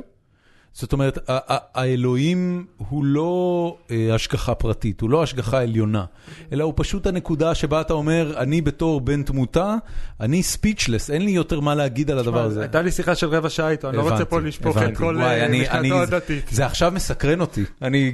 אולי אתה- תזמינו אותו, אדם אה, מרתק. אה, אולי תעשה לנו אינטרו. נדבר. איתו. אוקיי, אז אה, הלאה, ל- לעוד שאלה. אמ, האמת שיש פה הרבה דברים שכבר עלו, אבל אמ, מי- מישהו שאל פה משהו שכבר נגענו בו קצת, ונראה לי נשמח טיפה להרחיב עליו. אה, מה דעתו של האורח המכובד שלנו על אה, המדע כתרבות בארץ? והוא מחדד, למה אנחנו לא רואים יותר מדענים סלבריקז, אה, כמו שבארצות הברית יש את אה, ניל דה גראס טייסון וכל מיני וכו' וכו' וכו'. מי ה- מי- מי שאל את השאלה? יונתן כאן. אוקיי. אה, אני חושב שמבחינה תרבות המדע לא, בארץ- לא, עמית יוגב, סליחה. אני חושב שתרבות, לדעתי, שוב, זו השקפה האישית שלי, תרבות המדע בארץ ובארצות הברית היא די דומה, אבל בארצות הברית הכל יותר גדול. זה כמו להגיד למה אנחנו לא רואים בארץ כוכבים בסדר גודל של אה, פרינס או מייקל ג'קסון. כי אנחנו בארצות רואים, הברית- קוראים להם אייל גולן. הוא ענק, מה קרה לך? אייל גולן ושלמה ארצי, בן אדם, אין והם יותר גדול מזה. חיים בניגוד לפרינס א- מייקל א- אגב, ג'קסון. אם- אם אתה מסתכל על אוכלוסיית מדינת ישראל, שזה 8 מיליון, אה, ואתה משווה את מכירות האלבומים של אנשים כמו שלמה ארצי ואייל גולן, אה, הם גדולים יותר מ- אוקיי. מפרינס בארצות הברית, למשל. ובכל זאת, כשאתה מסתכל על זה, אתה לא רואה פה את התחושת אבק כוכבים. כאילו, אני פגשתי פעם את אה, שלמה ארצי כי- כי יש פה בפאנורמה, אבק. ואתה יודע, כן, יש לנו אבק, אין לנו אבק כוכבים. בדיוק, אז זה היה שלמה ארצי מלא אבק, יושב ושותה קפה נכון. בפנורמה. זה הסיפור, בן אדם. גם אם אתה פוגש אותו בניו יורק או בלוס אנג'לס, הוא סתם שותה קפה. כן, אבל אתה- זה לא, אתה יודע, כמו מייקל ג'קסון, שזה, אתה- אתה מרגיש פה באמת שנגעת ב... מצד שני, ב- אני- בהפיכת אני- אני היסטוריה חושב- אני מהלכת. חושב שהשאלה היא אחרת. אני- אני גם, אני גם, אה, אני אגיד לך מאיפה זה מגיע. הייתה תקופה אה, שאנשי מדע היו כוכבים בארץ. אה, הערוץ הראשון בשנות ה-80 ולדעתי גם תחילת שנות ה-90, היו כמה תוכניות מדע בפריים טיים. היה אני את- זוכר את 1, 2, 3 מגע. לא, שהיה, היה, ו- היה את תצפית שיעל דן הגישה במשך הרבה מאוד שנים, וזה היה אבל- תוכנית אבל- מדע בפריים טיים. אתה יודע, בשמונה בערב. תצפית לא היה רק תוכנית מדע. היה מדע. כן, רק? מה זה היה עוד? לא יודע, אני זוכר שהיה שם גם דברים של היסטוריה. ו- זה- זה- זו זו עם הקרה? כן. אה. היום יעל דן ב- בגלי צה"ל. עם- עם אותו קרא. ב- בכ- עם אותו קרא בדיוק. בקיצור, אז זה, זה, זה כאילו ש, שהדבר הזה הוא לא... אתה יודע, ה- האקדמיה לא מנסה אה, להתחבב על העם באותה צורה שאתה רואה בחוץ לארץ. יובל נוח אני לא הררי. חושב- יובל, אני לא- יובל, יובל נוח הררי הוא דוגמה חריגה ונפלאה לעניין הזה, אגב. אה, כי הוא באמת, אה, אתה יודע, מה, מה שהוא עשה זה הוא החליט להנגיש את מה שהוא יודע אה, בצורה אחרת לים, והוא נהיה כוכב בינלאומי מה, כתוצאה מזה. אז אני חושב שההסתכלות שלך על האקדמיה בחו"ל היא לא נכונה. אני חושב שהאקדמיה בחו"ל גם לא, לא עסוקה בלהנגיש את עצמה, וזה חלקים מאוד מאוד קטנים, אבל בגלל שבארצות הברית היא סדרי גודל יותר מארץ, גם החלקים הקטנים האלה מספיקים בשביל...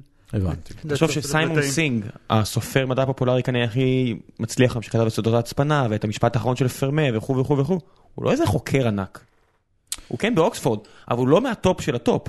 ניל דה גראס סיימון נראה לי שהוא כן fizical בעל שם הוא עולמי. אסטרופיזיקאי. כן, כן, כן. אוקיי, אז אז הוא דוגמה לא אלף, אני מייצג. גם את קארל סייגן בשנות ה-70. נכון, וק- וקרל סג- קרל סגן כתב סרטים.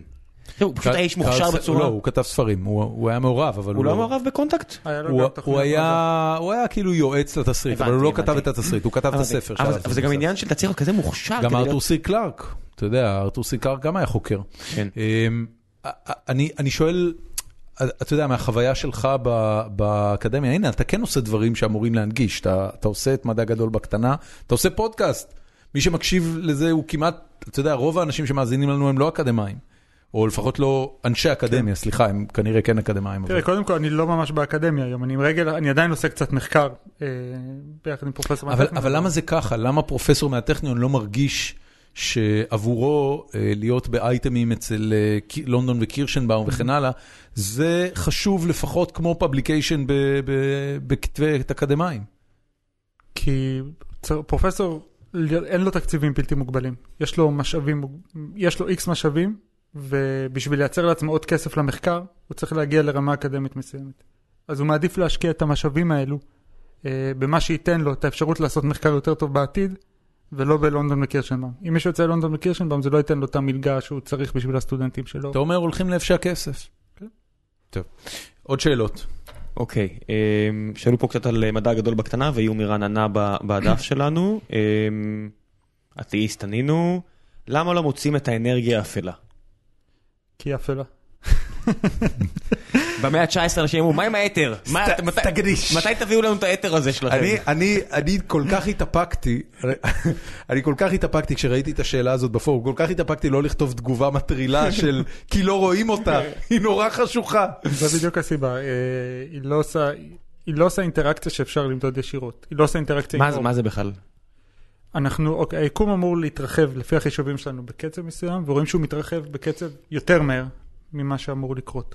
אז טעיתם בחישובים, מה חדש? זה אפשרות אחת. עכשיו תראה שכל מה ההתרח- עוד? ההתרחבות הזאת זה אפשרות ה... רגע, באנרגיה רגע, למה- מה- מה אתה מה יכול- באנרגיה אפלה מסביר את זה? אתה יכול לייצר את האנרגיה האפלה ככה שיוצרת, גורמת לאינטראקציה שמגדילה את קצב התרחבות היקום. בסופו של זאת דבר... אומרת, זה- זה כמו הג'ל של היגס, המציאו רק משהו הפוך. שישלים את החור במודל. נכון, ובג'ל של איקס גם צדק, נו כבר ראו אותו כן, מאז. כן, אני חושב כן. שכל הסיפור של המפץ הגדול זה כי זיהו הסחה לאדום ולא הסחה לכחול, נכון? לא, זה ההתרחבות של היקום, מה שאתה אומר. ההתרחבות של היקום, אבל הוא מתרחב בקצב הולך וגדל, זה מה שבעצם אמרת, נכון? נכון. אז אני חושב שכל התיאוריה מבוססת על זה שאתה רואה שבעצם הכוכבים מתרחקים מאיזשהו מרכז. כן. אז אתה אומר, תיקח את הציר אבל זמן זה גם אחורה, הקצב פה חשוב, הקצב הוא יותר זה בדיוק גדול. הנקודה, שאם יש לך איזשהו אירוע שקרה, היית מצפה שהקצב ילך, ילך וידעך. נכון. ופה הקצב הולך וגדל.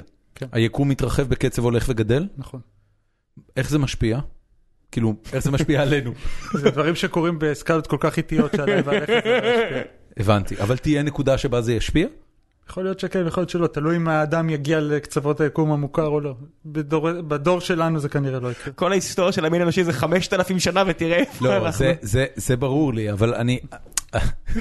לפני, ש, לפני שבאתי להקליט, יצאתי מהבית, ואשתי אמרה לי, תקשיב, תעשה לי טובה, אל דברו על שום דבר שיפחיד אותי נורא.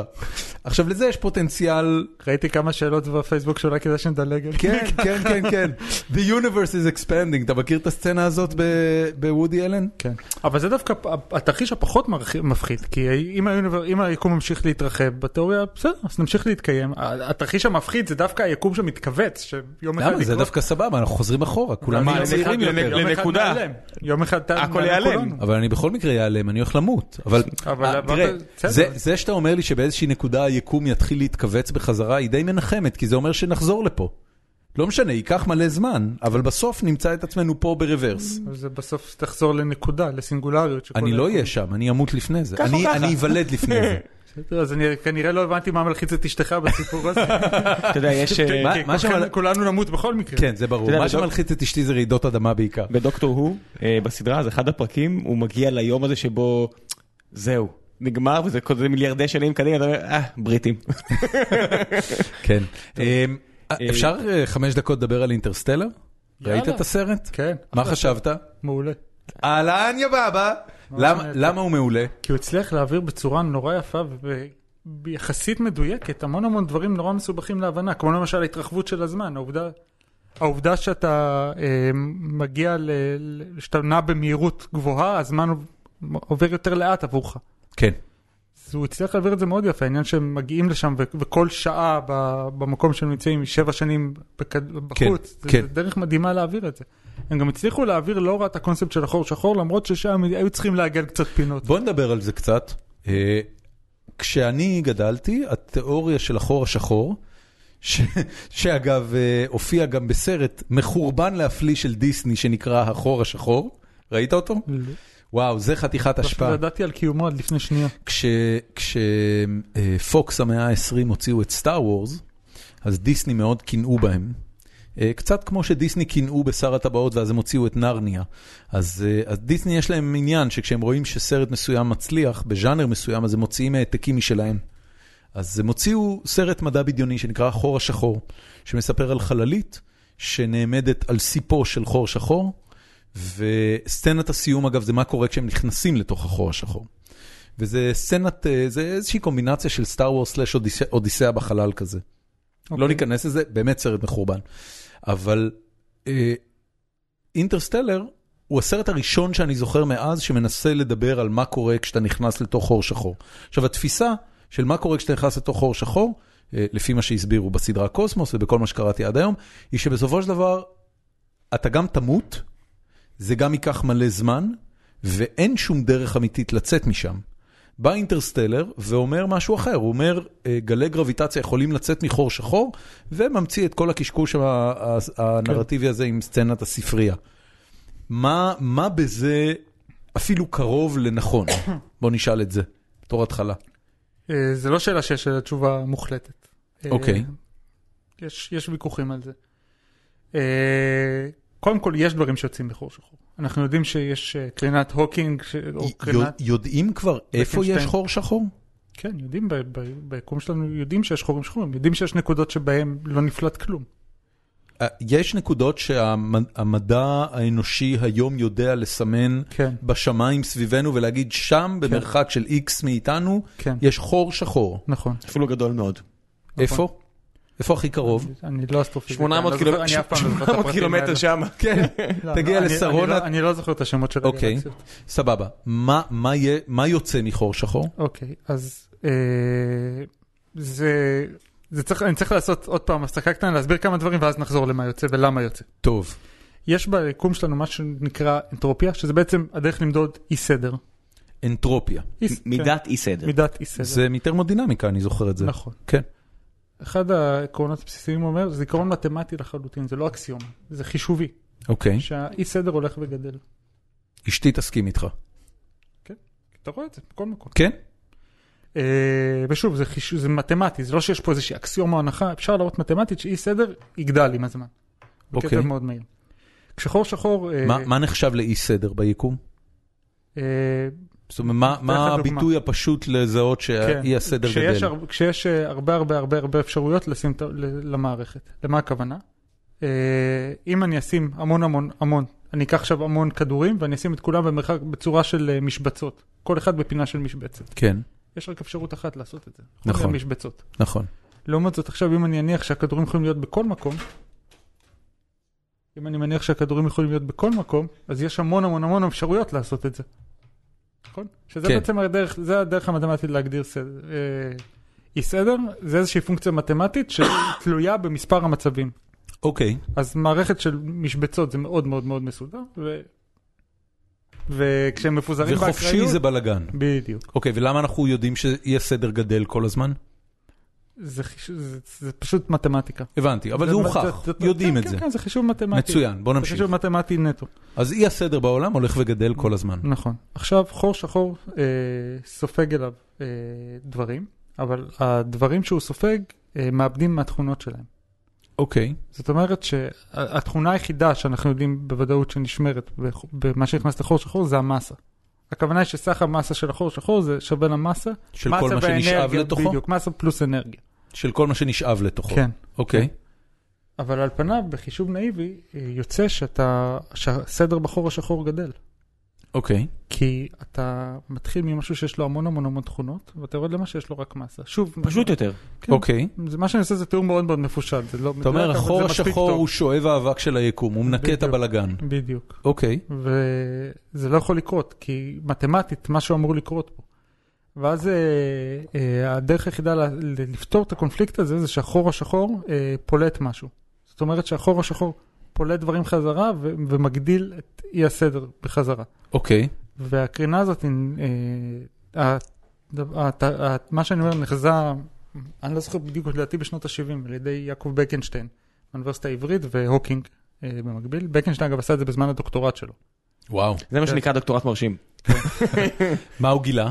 אה, הם הצליחו לחשב את הקרינה גם. מה ש... הם הצליחו לחשב את הקרינה שנפלטת. מהשפה, אפשר להראות שהקרינה נפלטת מהשפה של החור השחור. אוקיי, כי מתחת לזה כלום לא נפלט. אוקיי. אה, ו- וזהו, ומאז כבר מדדו, היום כבר מדדו, מדדו אותה, יודעים כבר, ומדדו, וזו תוצאה שהיא מקובלת וברורה. אז, אז החור השחור בולע אליו כל דבר באזור, כולל אור, ופולט קרינת בקנשטיין? אה, או, כן, או קרינת פולט משהו, הוקינג. קרינת הוקינג? כן, מה ש- זה מי ו- שהיה יותר ו- חזק ו- בפוליטיקה. מה זה זוכר. הקרינת הוקינג הזו? מה, מה, קרינה איזה אינפורמציה יש בה? אלקטרומגנטית. זה קרינה אלקטרומגנטית, יש בה, יש בה המון אה, מידע, אה, המידע שפוטון עושה זה הצבע שלו, שזה בעצם שקול לא- לאנרגיה, אה, וכיוון כיוון התנועה והקיטוב שלו. אז באופן אוקיי. כללי זה תכונות אז- סטנדרטיות אז- של אור, אז זה פשוט נחז- פולט קרינה אלקטרומגנטית מ-X-ray ועד... אה, נחזור שנייה לאינטרסטלר. כן, אה, אז זה לא גלי גרביטציה שיוצאים לא. משם? יכול להיות שגם. אה, גלי גרביטציה זה משהו שמאוד מאוד מאוד מאוד קשה למדוד, בגלל שהוא לא עושה אינטראקציה חזקה עם אור. הדרך, אנחנו יודעים למדוד דברים באיכו- בעזרת אור בעיקר. בעזרת אור, אולי בעזרת אלקטרונים, אבל בעזרת זאת אומרת, דברים שיש להם אנחנו- מטען חשמלי. אנחנו יורים אור על משהו, ואז אנחנו, מה שחוזר, או מה נכון. שנמדד בצד השני, זה מה ש... נכון. ככה אנחנו יודעים שיש משהו. ככה אתה חווה את העולם, אל תשכח. נכון, נכון, נכון. הבעיה העיקרית שלנו זה שאור עושה, אור אה, מרגיש רק דברים שיש להם מטען חשמלי. הבנתי. ואם אין מטען חשמלי אז אתה, אתה לא יכול. ולגרביטציה אין מטען חשמלי. אז איך מודדים גרביטציה? לא. אה, כן. דרך ע- העיכוב, עכשיו היה לא מזמן איזה תגלית של גלים גרביטציוניים שנתנו אישוש לתיאוריית כן, אה, מה ש- התרחבות היקום במפץ הגדול. לא, זה לא קשור להתרחבות. אז למה זה לא היה קשור? כי- האמת שזה קשור, איששו את הקיום של גלי גרביטציה דרך אה, מדידות של אור, אה, מדדו קרניים בכל מיני כיוונים והראו שיש הסחה אה, בקרניים שהדרך היחידה להסביר אותה זה אה, גלי גרביטציה. זה, גלי גרביטציה זה עיוות של המרחב, זאת אומרת שהמרחב הוא לא אחיד כמו שאנחנו אה, מדמיינים אותו, אלא יכולים להיות מין פלוקטואציות כאלה שהמרחב מתעוות בהם, וזה מה שנקרא גלי גרביטציה, לא ס- לא סדין חלק. בדיוק. אוקיי, אתה יודע, התיאור המפורסם זה שאם, מה- מה זה גרביטציה? קח סדין חלק, שים בתוכו אה, כדור באולינג, פתאום הכל יימשך לכיוונו, לא. נכון, שזה בדרך כלל התיאור הכי יפה לדברים כן, האלה. כן, כן. הסדין לא כזה חלק, הבנתי. לא כותנה מצרית. טוב. כן. ו... ו- ל- אוקיי, ואינטרסטלר, כל הקטע שמה- שמה של התקשורת בינו לבין הבת שלו והעובדה שהוא לא מזדקן וכן מצליח לצאת שלם מחור שחור, זה, מו- זה, יש, זה זה מופרך לחלוטין? לא, כי אם מישהו ייכנס לחור שחור, אז אה, גם הזמן זז יותר לאט בחור השחור, אז זה מאוד הגיוני שזה מה שיקרה. אה, אם אה, הוא יכול יש לצאת- סיכוי שהוא יצא מזה חי? יש סיכוי שהגרביטציה לא תשמיד אותו לגמרי? במסגרת התיאוריות שאני מכיר, התשובה היא לא, אבל אה, אני, ההיכרות שלי עם זה היא היכרות כי התעניינתי בתחום, אני לא חקרתי שם והידע שלי הוא מוגבל. אבל הבנתי. בביטחון די גדול זה, זה לא, זה לא, כלומר, הלך עליו. כן. הבנתי. הדבר האחרון שאני אשאל בהקשר של אינטרסטלר זה שהאופן שבו אה, החור השחור מתואר ויזואלית הוא לא שחור, זאת אומרת הוא, אה, הוא גוש מואר מאוד. נכון. ו... ואני זוכר שכשהסרט יצא אז קראתי שהיה איזה חוקר פיזיקאי אה, שהיה מעורב ביצירת ה... אה, החזות הוויזואלית של אותו חור שחור ושזה בעצם לא באמת שחור, זאת אומרת זה כן אמור להיראות פחות או יותר ככה. כן, כמו שתיארתי, זה אז- הקרינה, הקרינה שנפלטת מהשפה שלו. ל- למה, למה קראו לזה, למה לא משנים לזה את השם? כי בדרך כלל היא לא נראית, זה לא קרינה בתדרים נראים. אז כשאתה מסתכל הוא יראה לך כמו רוב חור האור- שחור. רוב האור הרי הוא לא נראה. אז, אז אתה אומר, התיאור של זה בסרט הוא לא מדויק. זאת אומרת, זה לא באמת נראה ככה. אתה לא רואה את השוליים מוארים, אלא לא. אה, זה, זה ייראה בכל זאת שחור. אבל רק- לא, אבל יש פה נקודה חשובה, אה, כשאתה מבחוץ זה יראה שחור, אבל כשאתה נכנס, גם המרחב מתעוות וזה יכול לגרום להסחה של האורך גל. ואז יכול להיות שתהיה הסחה שתגרום לזה ש... זאת אומרת, ככל שאתה מתקרב, יכול להיות כן. זה ייראה כן כמו כן, אור. כן, יכול להיות. וואי, מעניין. מאוד מאוד מגניב. סופר מגניב. וגם לא פח בכלל. אתה יודע, זה רק מראה לך לא. אני שאינטרסטלר, אני מדבר רק כסרט. לא- ברמת אני- התיאוריה- אני- ברמת התיאוריה הפיזיקלית הוא ממש סבבה. כן, אני פשוט לא אהבתי את הסרט. נולן לא פראייר. לא. היה לי שיחות עם הרבה אנשים שמבינים בקוסמולוגיה ואסטרופיזיקה יותר ממני, וכולם מאוד התרשמו מהרמת דיוק שם. איזה כיף. זה לא מושלם, יש... עיגולים. משפר את דעתי על הסרט בשתי נקודות לפחות. אה, כן. שתי נקודות זה לא רע, זה גם בטח שלא. ככה היה על 80 ומעלה. אה, אצלך אולי. אה, הבנתי אותך. יש עוד שאלות? לא, בוא נעבור להמלצות. כן, אז ככה. היה, היו ש... היה שאלת פייסבוק שדווקא כן רציתי... אתה רוצה לדעת עליהן. להעלות? שתי שאלות, כן, שתי שאלות שמישהו שאל ש... שממש אה, מעניינות ואני כן רוצה לדבר. יאללה, עליהן. מה זה היה? אה, מה זה היה? שאלה אחת, פספסנו? מישהו שאל אותי על אה, מרחבים, ב- על מימדים במיתרים. איך יכול אוקיי. להיות שבתורת המיתרים יש אה, עשר באמת? מימדים באנרגיות גבוהות, ומה קורה למימדים האלה באנרגיות נמוכות? למה אנחנו רואים רק שלושה מימדים? רגע. אוקיי. ואותו בן אדם שאל גם מה שנקרא false vacuum. אז אני רוצה להסביר בקצרה שני דברים, כי לדעתי זה דברים ממש מגניבים ששווה ל- להתעכב או. עליהם. נכון, יש לנו פה מישהו בשם עדי זגורי ששואל, איך קורה ששלושה ממדים שטוחים ברמת היקום הנראה לעין ושמונה מעוקמים לתוך עצמם ברמת הפלנק? אה, זה השאלה. ואם אפשר הסבר פשוט על פולס ואקום, כי ההסברים באינטרנט לא בדיוק אומרים לו איך זה עובד. בדיוק. אז אני רוצה לענות על שני השאלות האלה, כי זה דברים באמת מגניבים, אבל אולי כדאי שאשתך לא תשמע את זה, כי זה ממש יפחיד אותה. לא, זה בסדר. שלי, אם את שומעת, אז אה, את יכולה לדלג. אה, לגבי המימדים. ה- הסיבה בכלל שבמיתרים חוזים עוד מימדים, זה שאנחנו מצפים שליקום שלנו יהיה סימטריות מסוימות, שהוא יתנהג בצורה מסוימת, וכשמסתכלים על החלקיקים או השדות במיתרים, הם לא מקיימים את הסימטריות האלה כמו שצריך בארבעה מימדים, בשלושה פלוס אחד. ששלושה פלוס אחד זה x, y, z ו- וזמן. אה, זמן, נכון. בעשרה מימדים הם כן, הכל עובד מצוין. אין לנו אפילו שמות למימד 5 עד 10, נכון? כן, לא. השאלה היא, אה, בדרך כלל עוברים כבר ל-X1, X2, X3 וככה הלאה. השאלה היא מה קורה פה. אה, אז התיאור שהגיעו אליו זה שהמימדים האלה הם פשוט מאוד מאוד קטנים. אתה יכול לדמיין את זה כאילו אנחנו נמצאים על... נניח שהיינו בשני מימדים, אז היינו על יריעת בד מאוד מאוד גדולה, ובאיזשהו מימד, במימד השלישי אפשר לקפוץ טיפה טיפה לעוד איזה כיוון נוסף. אה, זה, זה התיאור של מימדים קטנים. פלטלנדיה. משהו כזה, בדיוק, פלטלנדיה. וואי, אני לא מאמין שהעלית את זה עכשיו. כן. לא הנקודה- נדבר על זה. הנקודה לא. שאפשר... אני אשים לינק, תשים לינק אני לספר. פשוט מנסה לתאר מה זה מימד גדול ומימד קטן. אז אוקיי. מימד גדול זה פשוט אפשר לנוע לאן שרוצים בכל הכיוונים, מימד קטן אפשר לנוע ממש ממש טיפה, וכשדבר טיפה זה סקלות של מתחת, ל- הרבה מתחת לננו. עכשיו עולה השאלה, מה קורה למימדים האלה ביום יום, למה אנחנו לא מרגישים אותם, למה חלקיקים כן מרגישים אותם באנרגיות וטנא גבוהים, ו- אה, לא מ- ואנחנו לא מרגישים. אז זה מחזיר למה שאמרתי קודם, שטנא ואנרגיה גבוהים שקולים למימד מאוד קטן. למרחק, למרחק מאוד קטן. ככל שאתה נע יותר באנרגיה, אתה, ה- המרחקים, ב- אתה מרגיש את המרחב כאילו הרבה הרבה הרבה יותר קטן, ואתה מתחיל לשים לב לאירועים הרבה הרבה הרבה יותר קטנים, שלא היית מודע אליהם קודם, וזה גם מה שקורה לחלקיקים. כשאתה עולה מספיק באנרגיה, הם פתאום מתחילים להרגיש את המימדים האלה, שהם מאוד מאוד קטנים, והם לא יכולים להרגיש אותם בטמפרטורת חדר. מ- מה זה בעצם אומר? אני אני אעשה רגע פרפרזה זה- זה אומר- סופר פשטנית. זה, זה אומר שאם חלקיק יהיה באנרגיה מספיק גבוהה, הוא כבר לא יתנהג כאילו בארבע מימדים, אלא בעשר מימדים. האי- האם זה אומר למשל שפצצת אטום יכולה לפעור אה, חור בזמן חלל? לא, פצצות אטום זה אנרגיות שמאוד רחוקות מזה. כמה צריך? אלף פצצות אטום? אה, לא. אה, צריך עשר- זה עשר בחזקת 23, לא, זה זה הרבה יותר מאלף. שמש. שמש. בחזקת, יותר מ-10 בחזקת אה, שמש? 16, יותר מש- הרבה יותר משמש. הרבה יותר משמש. הרבה יותר, לדעתי בחישוב כזה קט- סופרנובה? יש משהו ביקום לא, הנחזה לא, שיש לו לא, לא. אנרגיה אך- כזו? בחישוב רף כזה בראש זה בערך 10 בחזקת 16 שמשות. אבל שוב זה... 10 זה- בחזקת ש- 16 שמשות. כן, אבל... ש- שם- המ- ש- המפץ אבל- הגדול היה לו אנרגיה כזו? כן, זה גם יצר את היקום שלנו. זאת אומרת, למפץ הגדול הייתה אנרגיה שגרמה לכך שחלקיקים זזו ביותר משלושת הממדים של היקום, או ארבעת הממדים של היקום. בתיאוריה זה יכול לקרות, כן. רגע, אז לא אז לי עשית שאלה חישוב מהבחינה בעצמך. הזו. כן. משהו שאני אני פתאום נופל לי. הרי אלקטרונים לא זזים ממקום למקום, מופיעים פה, מופיעים שם, מופיעים פה, מופיעים שם, נכון? לא, לא, לא, אל- הם אל- זזים, הם הם זזים. באמת זזים על... יש להם הסתברות, אתה פשוט רואה את התנועה של הפונקציית הסתברות, שההסתברות ל- למצוא אותם טיפה יותר ימינה גדלה וההסתברות למצוא אותם פה קטנה וככה הלאה. אבל בפועל הם באמת זזים אה, על- על הציר של, על הצירים שאנחנו מכירים של x, y, z? אה, באנרגיות שאנחנו עובדים איתם כן. הבנתי, זה לא שהם בעצם עוברים ל... ל- לא, אבל יש חלקיקים שעושים את מה שאתה, שבחות חוזים, זה- זה שני פיזיקאים מדהימים שנקראו קלוצה וקליין, אה, חזו חלקיקים שחיים במימדים, ביותר מימדים ממה אז שאנחנו... לא מבחינת יודעים להגיד המ- אותם. הממדים שאנחנו מכירים בעצם יופיעו ו- ויצאו החוצה, נכון? כי הם בעצם עוברים לממד שאנחנו לא חיים, זה לא חווים קצת אותו. יותר- בצורה פשטנית אפשר להגיד את זה, אבל זה- זה כמובן יותר מורכב. ומה מזה. צריך כדי להוכיח את התיאוריות שלהם? איזה ניסוי למצוא יכול... את החלק- לייצר אנרגיות מספיק גבוהות בשביל להגיע לחלקיקים האלה. וכרגע- וכרגע אמרנו שזה... אה, כרגע- אנחנו לא שם אה, Good עדיין. luck with that, מה שנקרא. כן, אנחנו עוד אי- לא אי שם. אפשר עם תוכנות נורא, עם, עם, אלגור, עם, אתה יודע, עם אלגוריתמיקה מספיק מורכבת לש, לעשות את זה עם תוכנות מחשב? או שזה לא מספיק טוב? לא, לא, לא. אנחנו תגיד, אה, רחוקים מה- מאוד מאוד מה מזה. מה אתה עושה היום בחיים? אה, כמה דברים. אני עדיין עושה קצת מחקר. אה, אני עובד בחברת הייטק ויש לי חברת אה, סטארט-אפ קטנה משלי שהוקמה לא מזמן.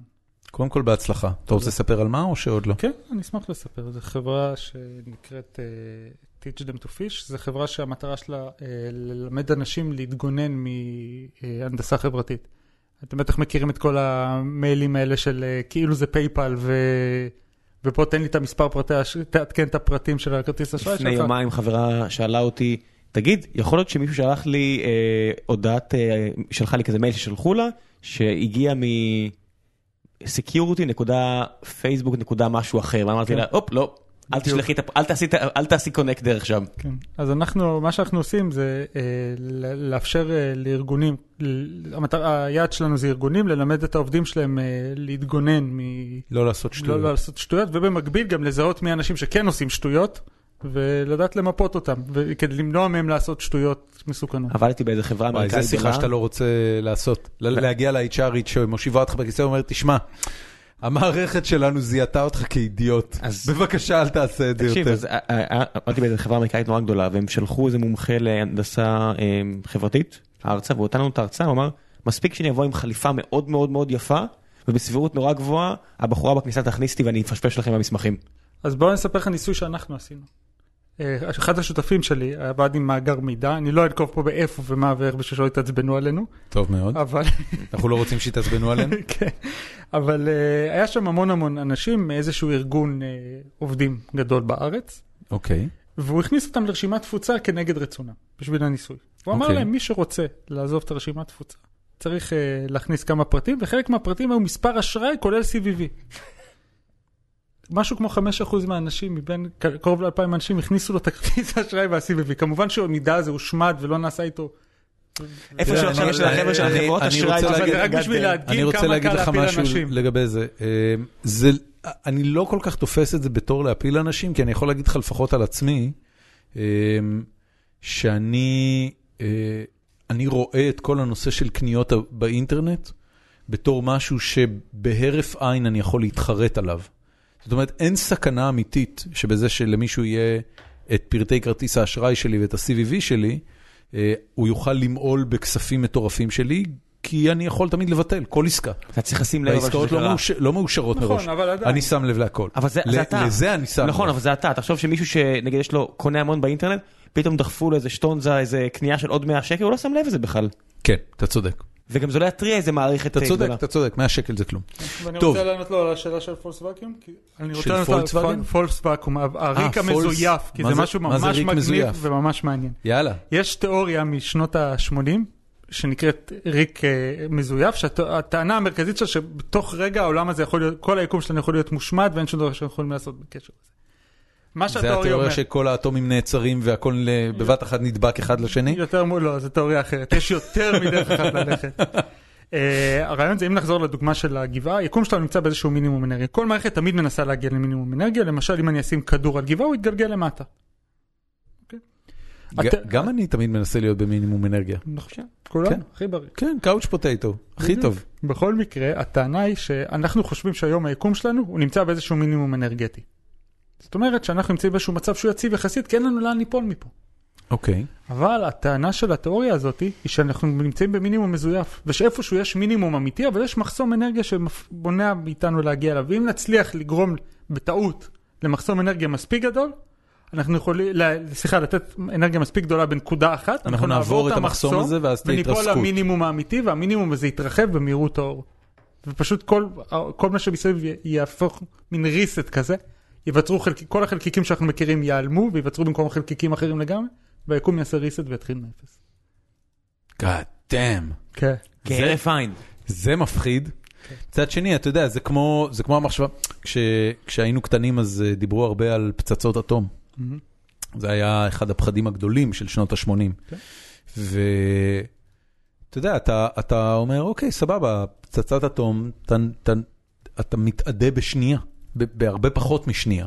נכון. אז, אתה יודע, לא... בסדר. ספר- אבל עדיין ספר זה את זה נחמד לב- לא למות. ספר את זה לבחור שהיה בנגסקי ואז בהירושימה, עדיף לא למות, כן. עדיף והוא לא. והוא חי 50 שנה כן, כן, כן, אחרי. כן, טוב, ת- יש יוצאים מן הכלל.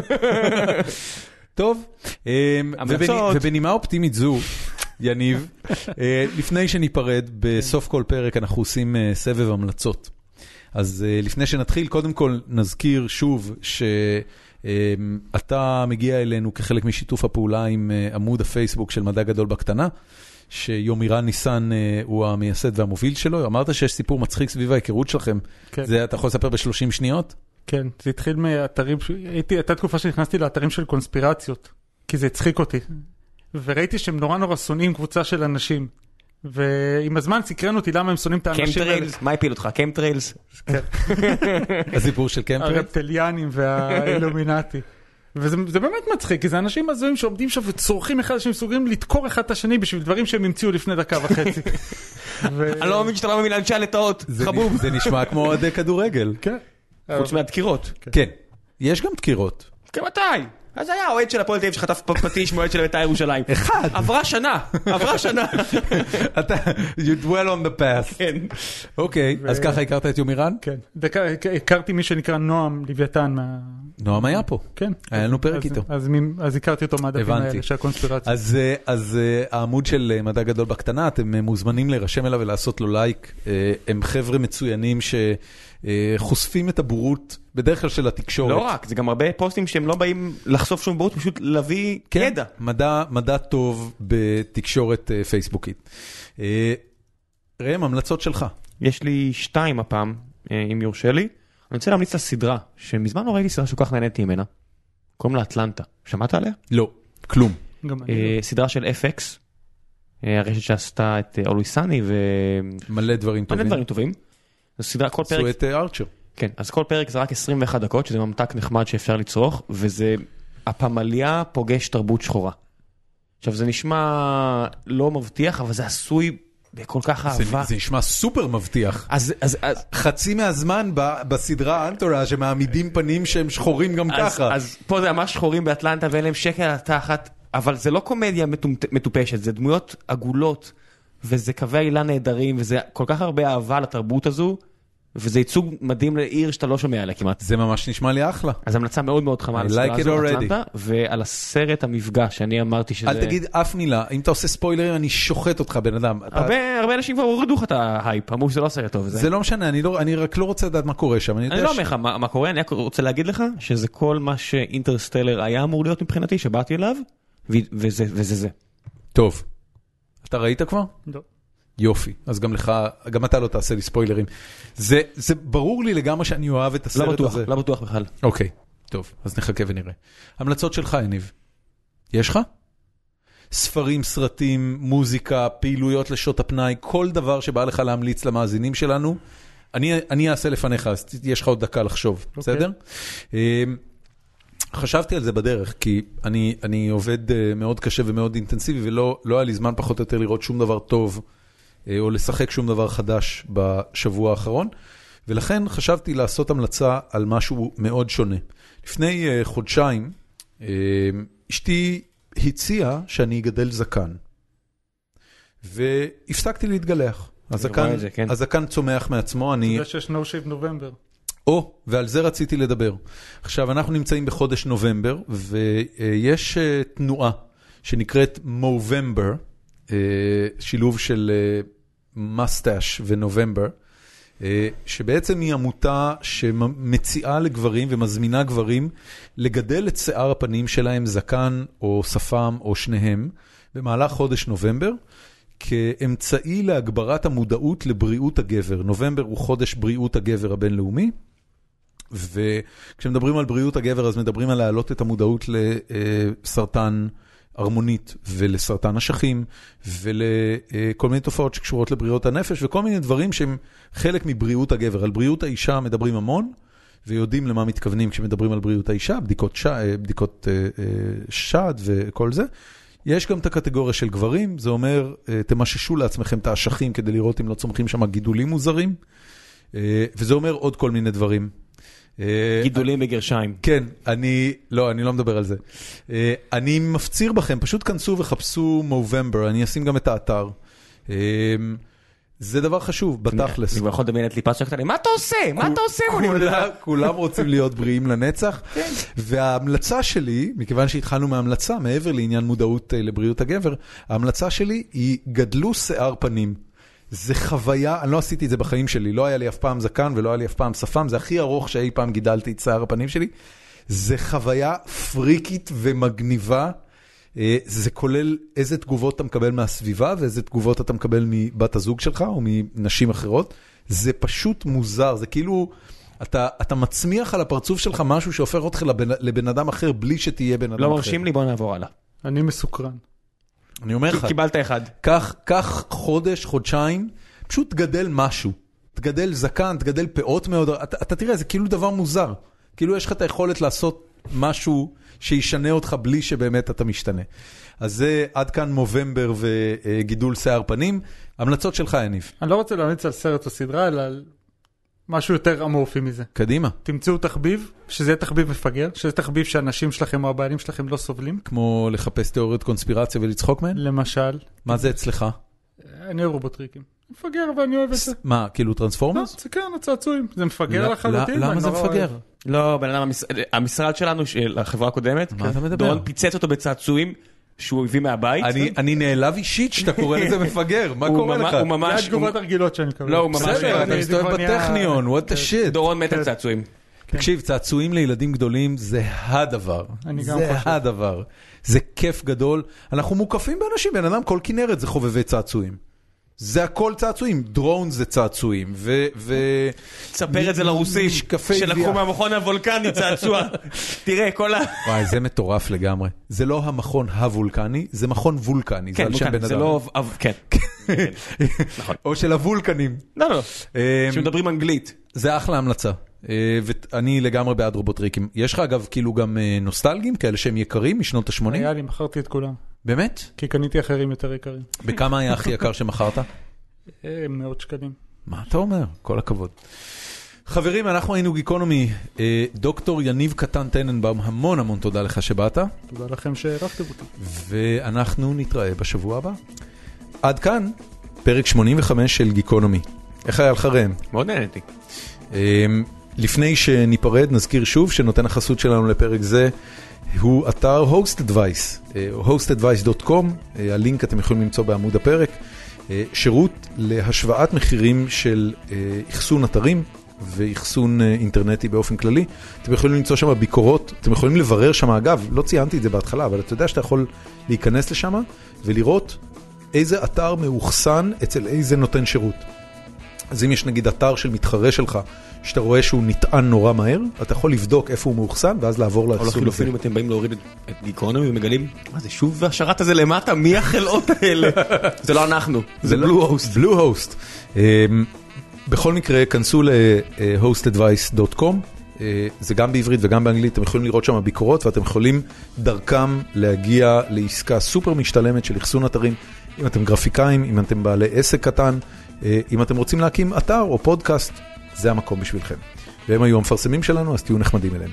אה, זהו, אה, אנחנו אה, נתראה בשבוע הבא. ביי ביי. ביי ביי.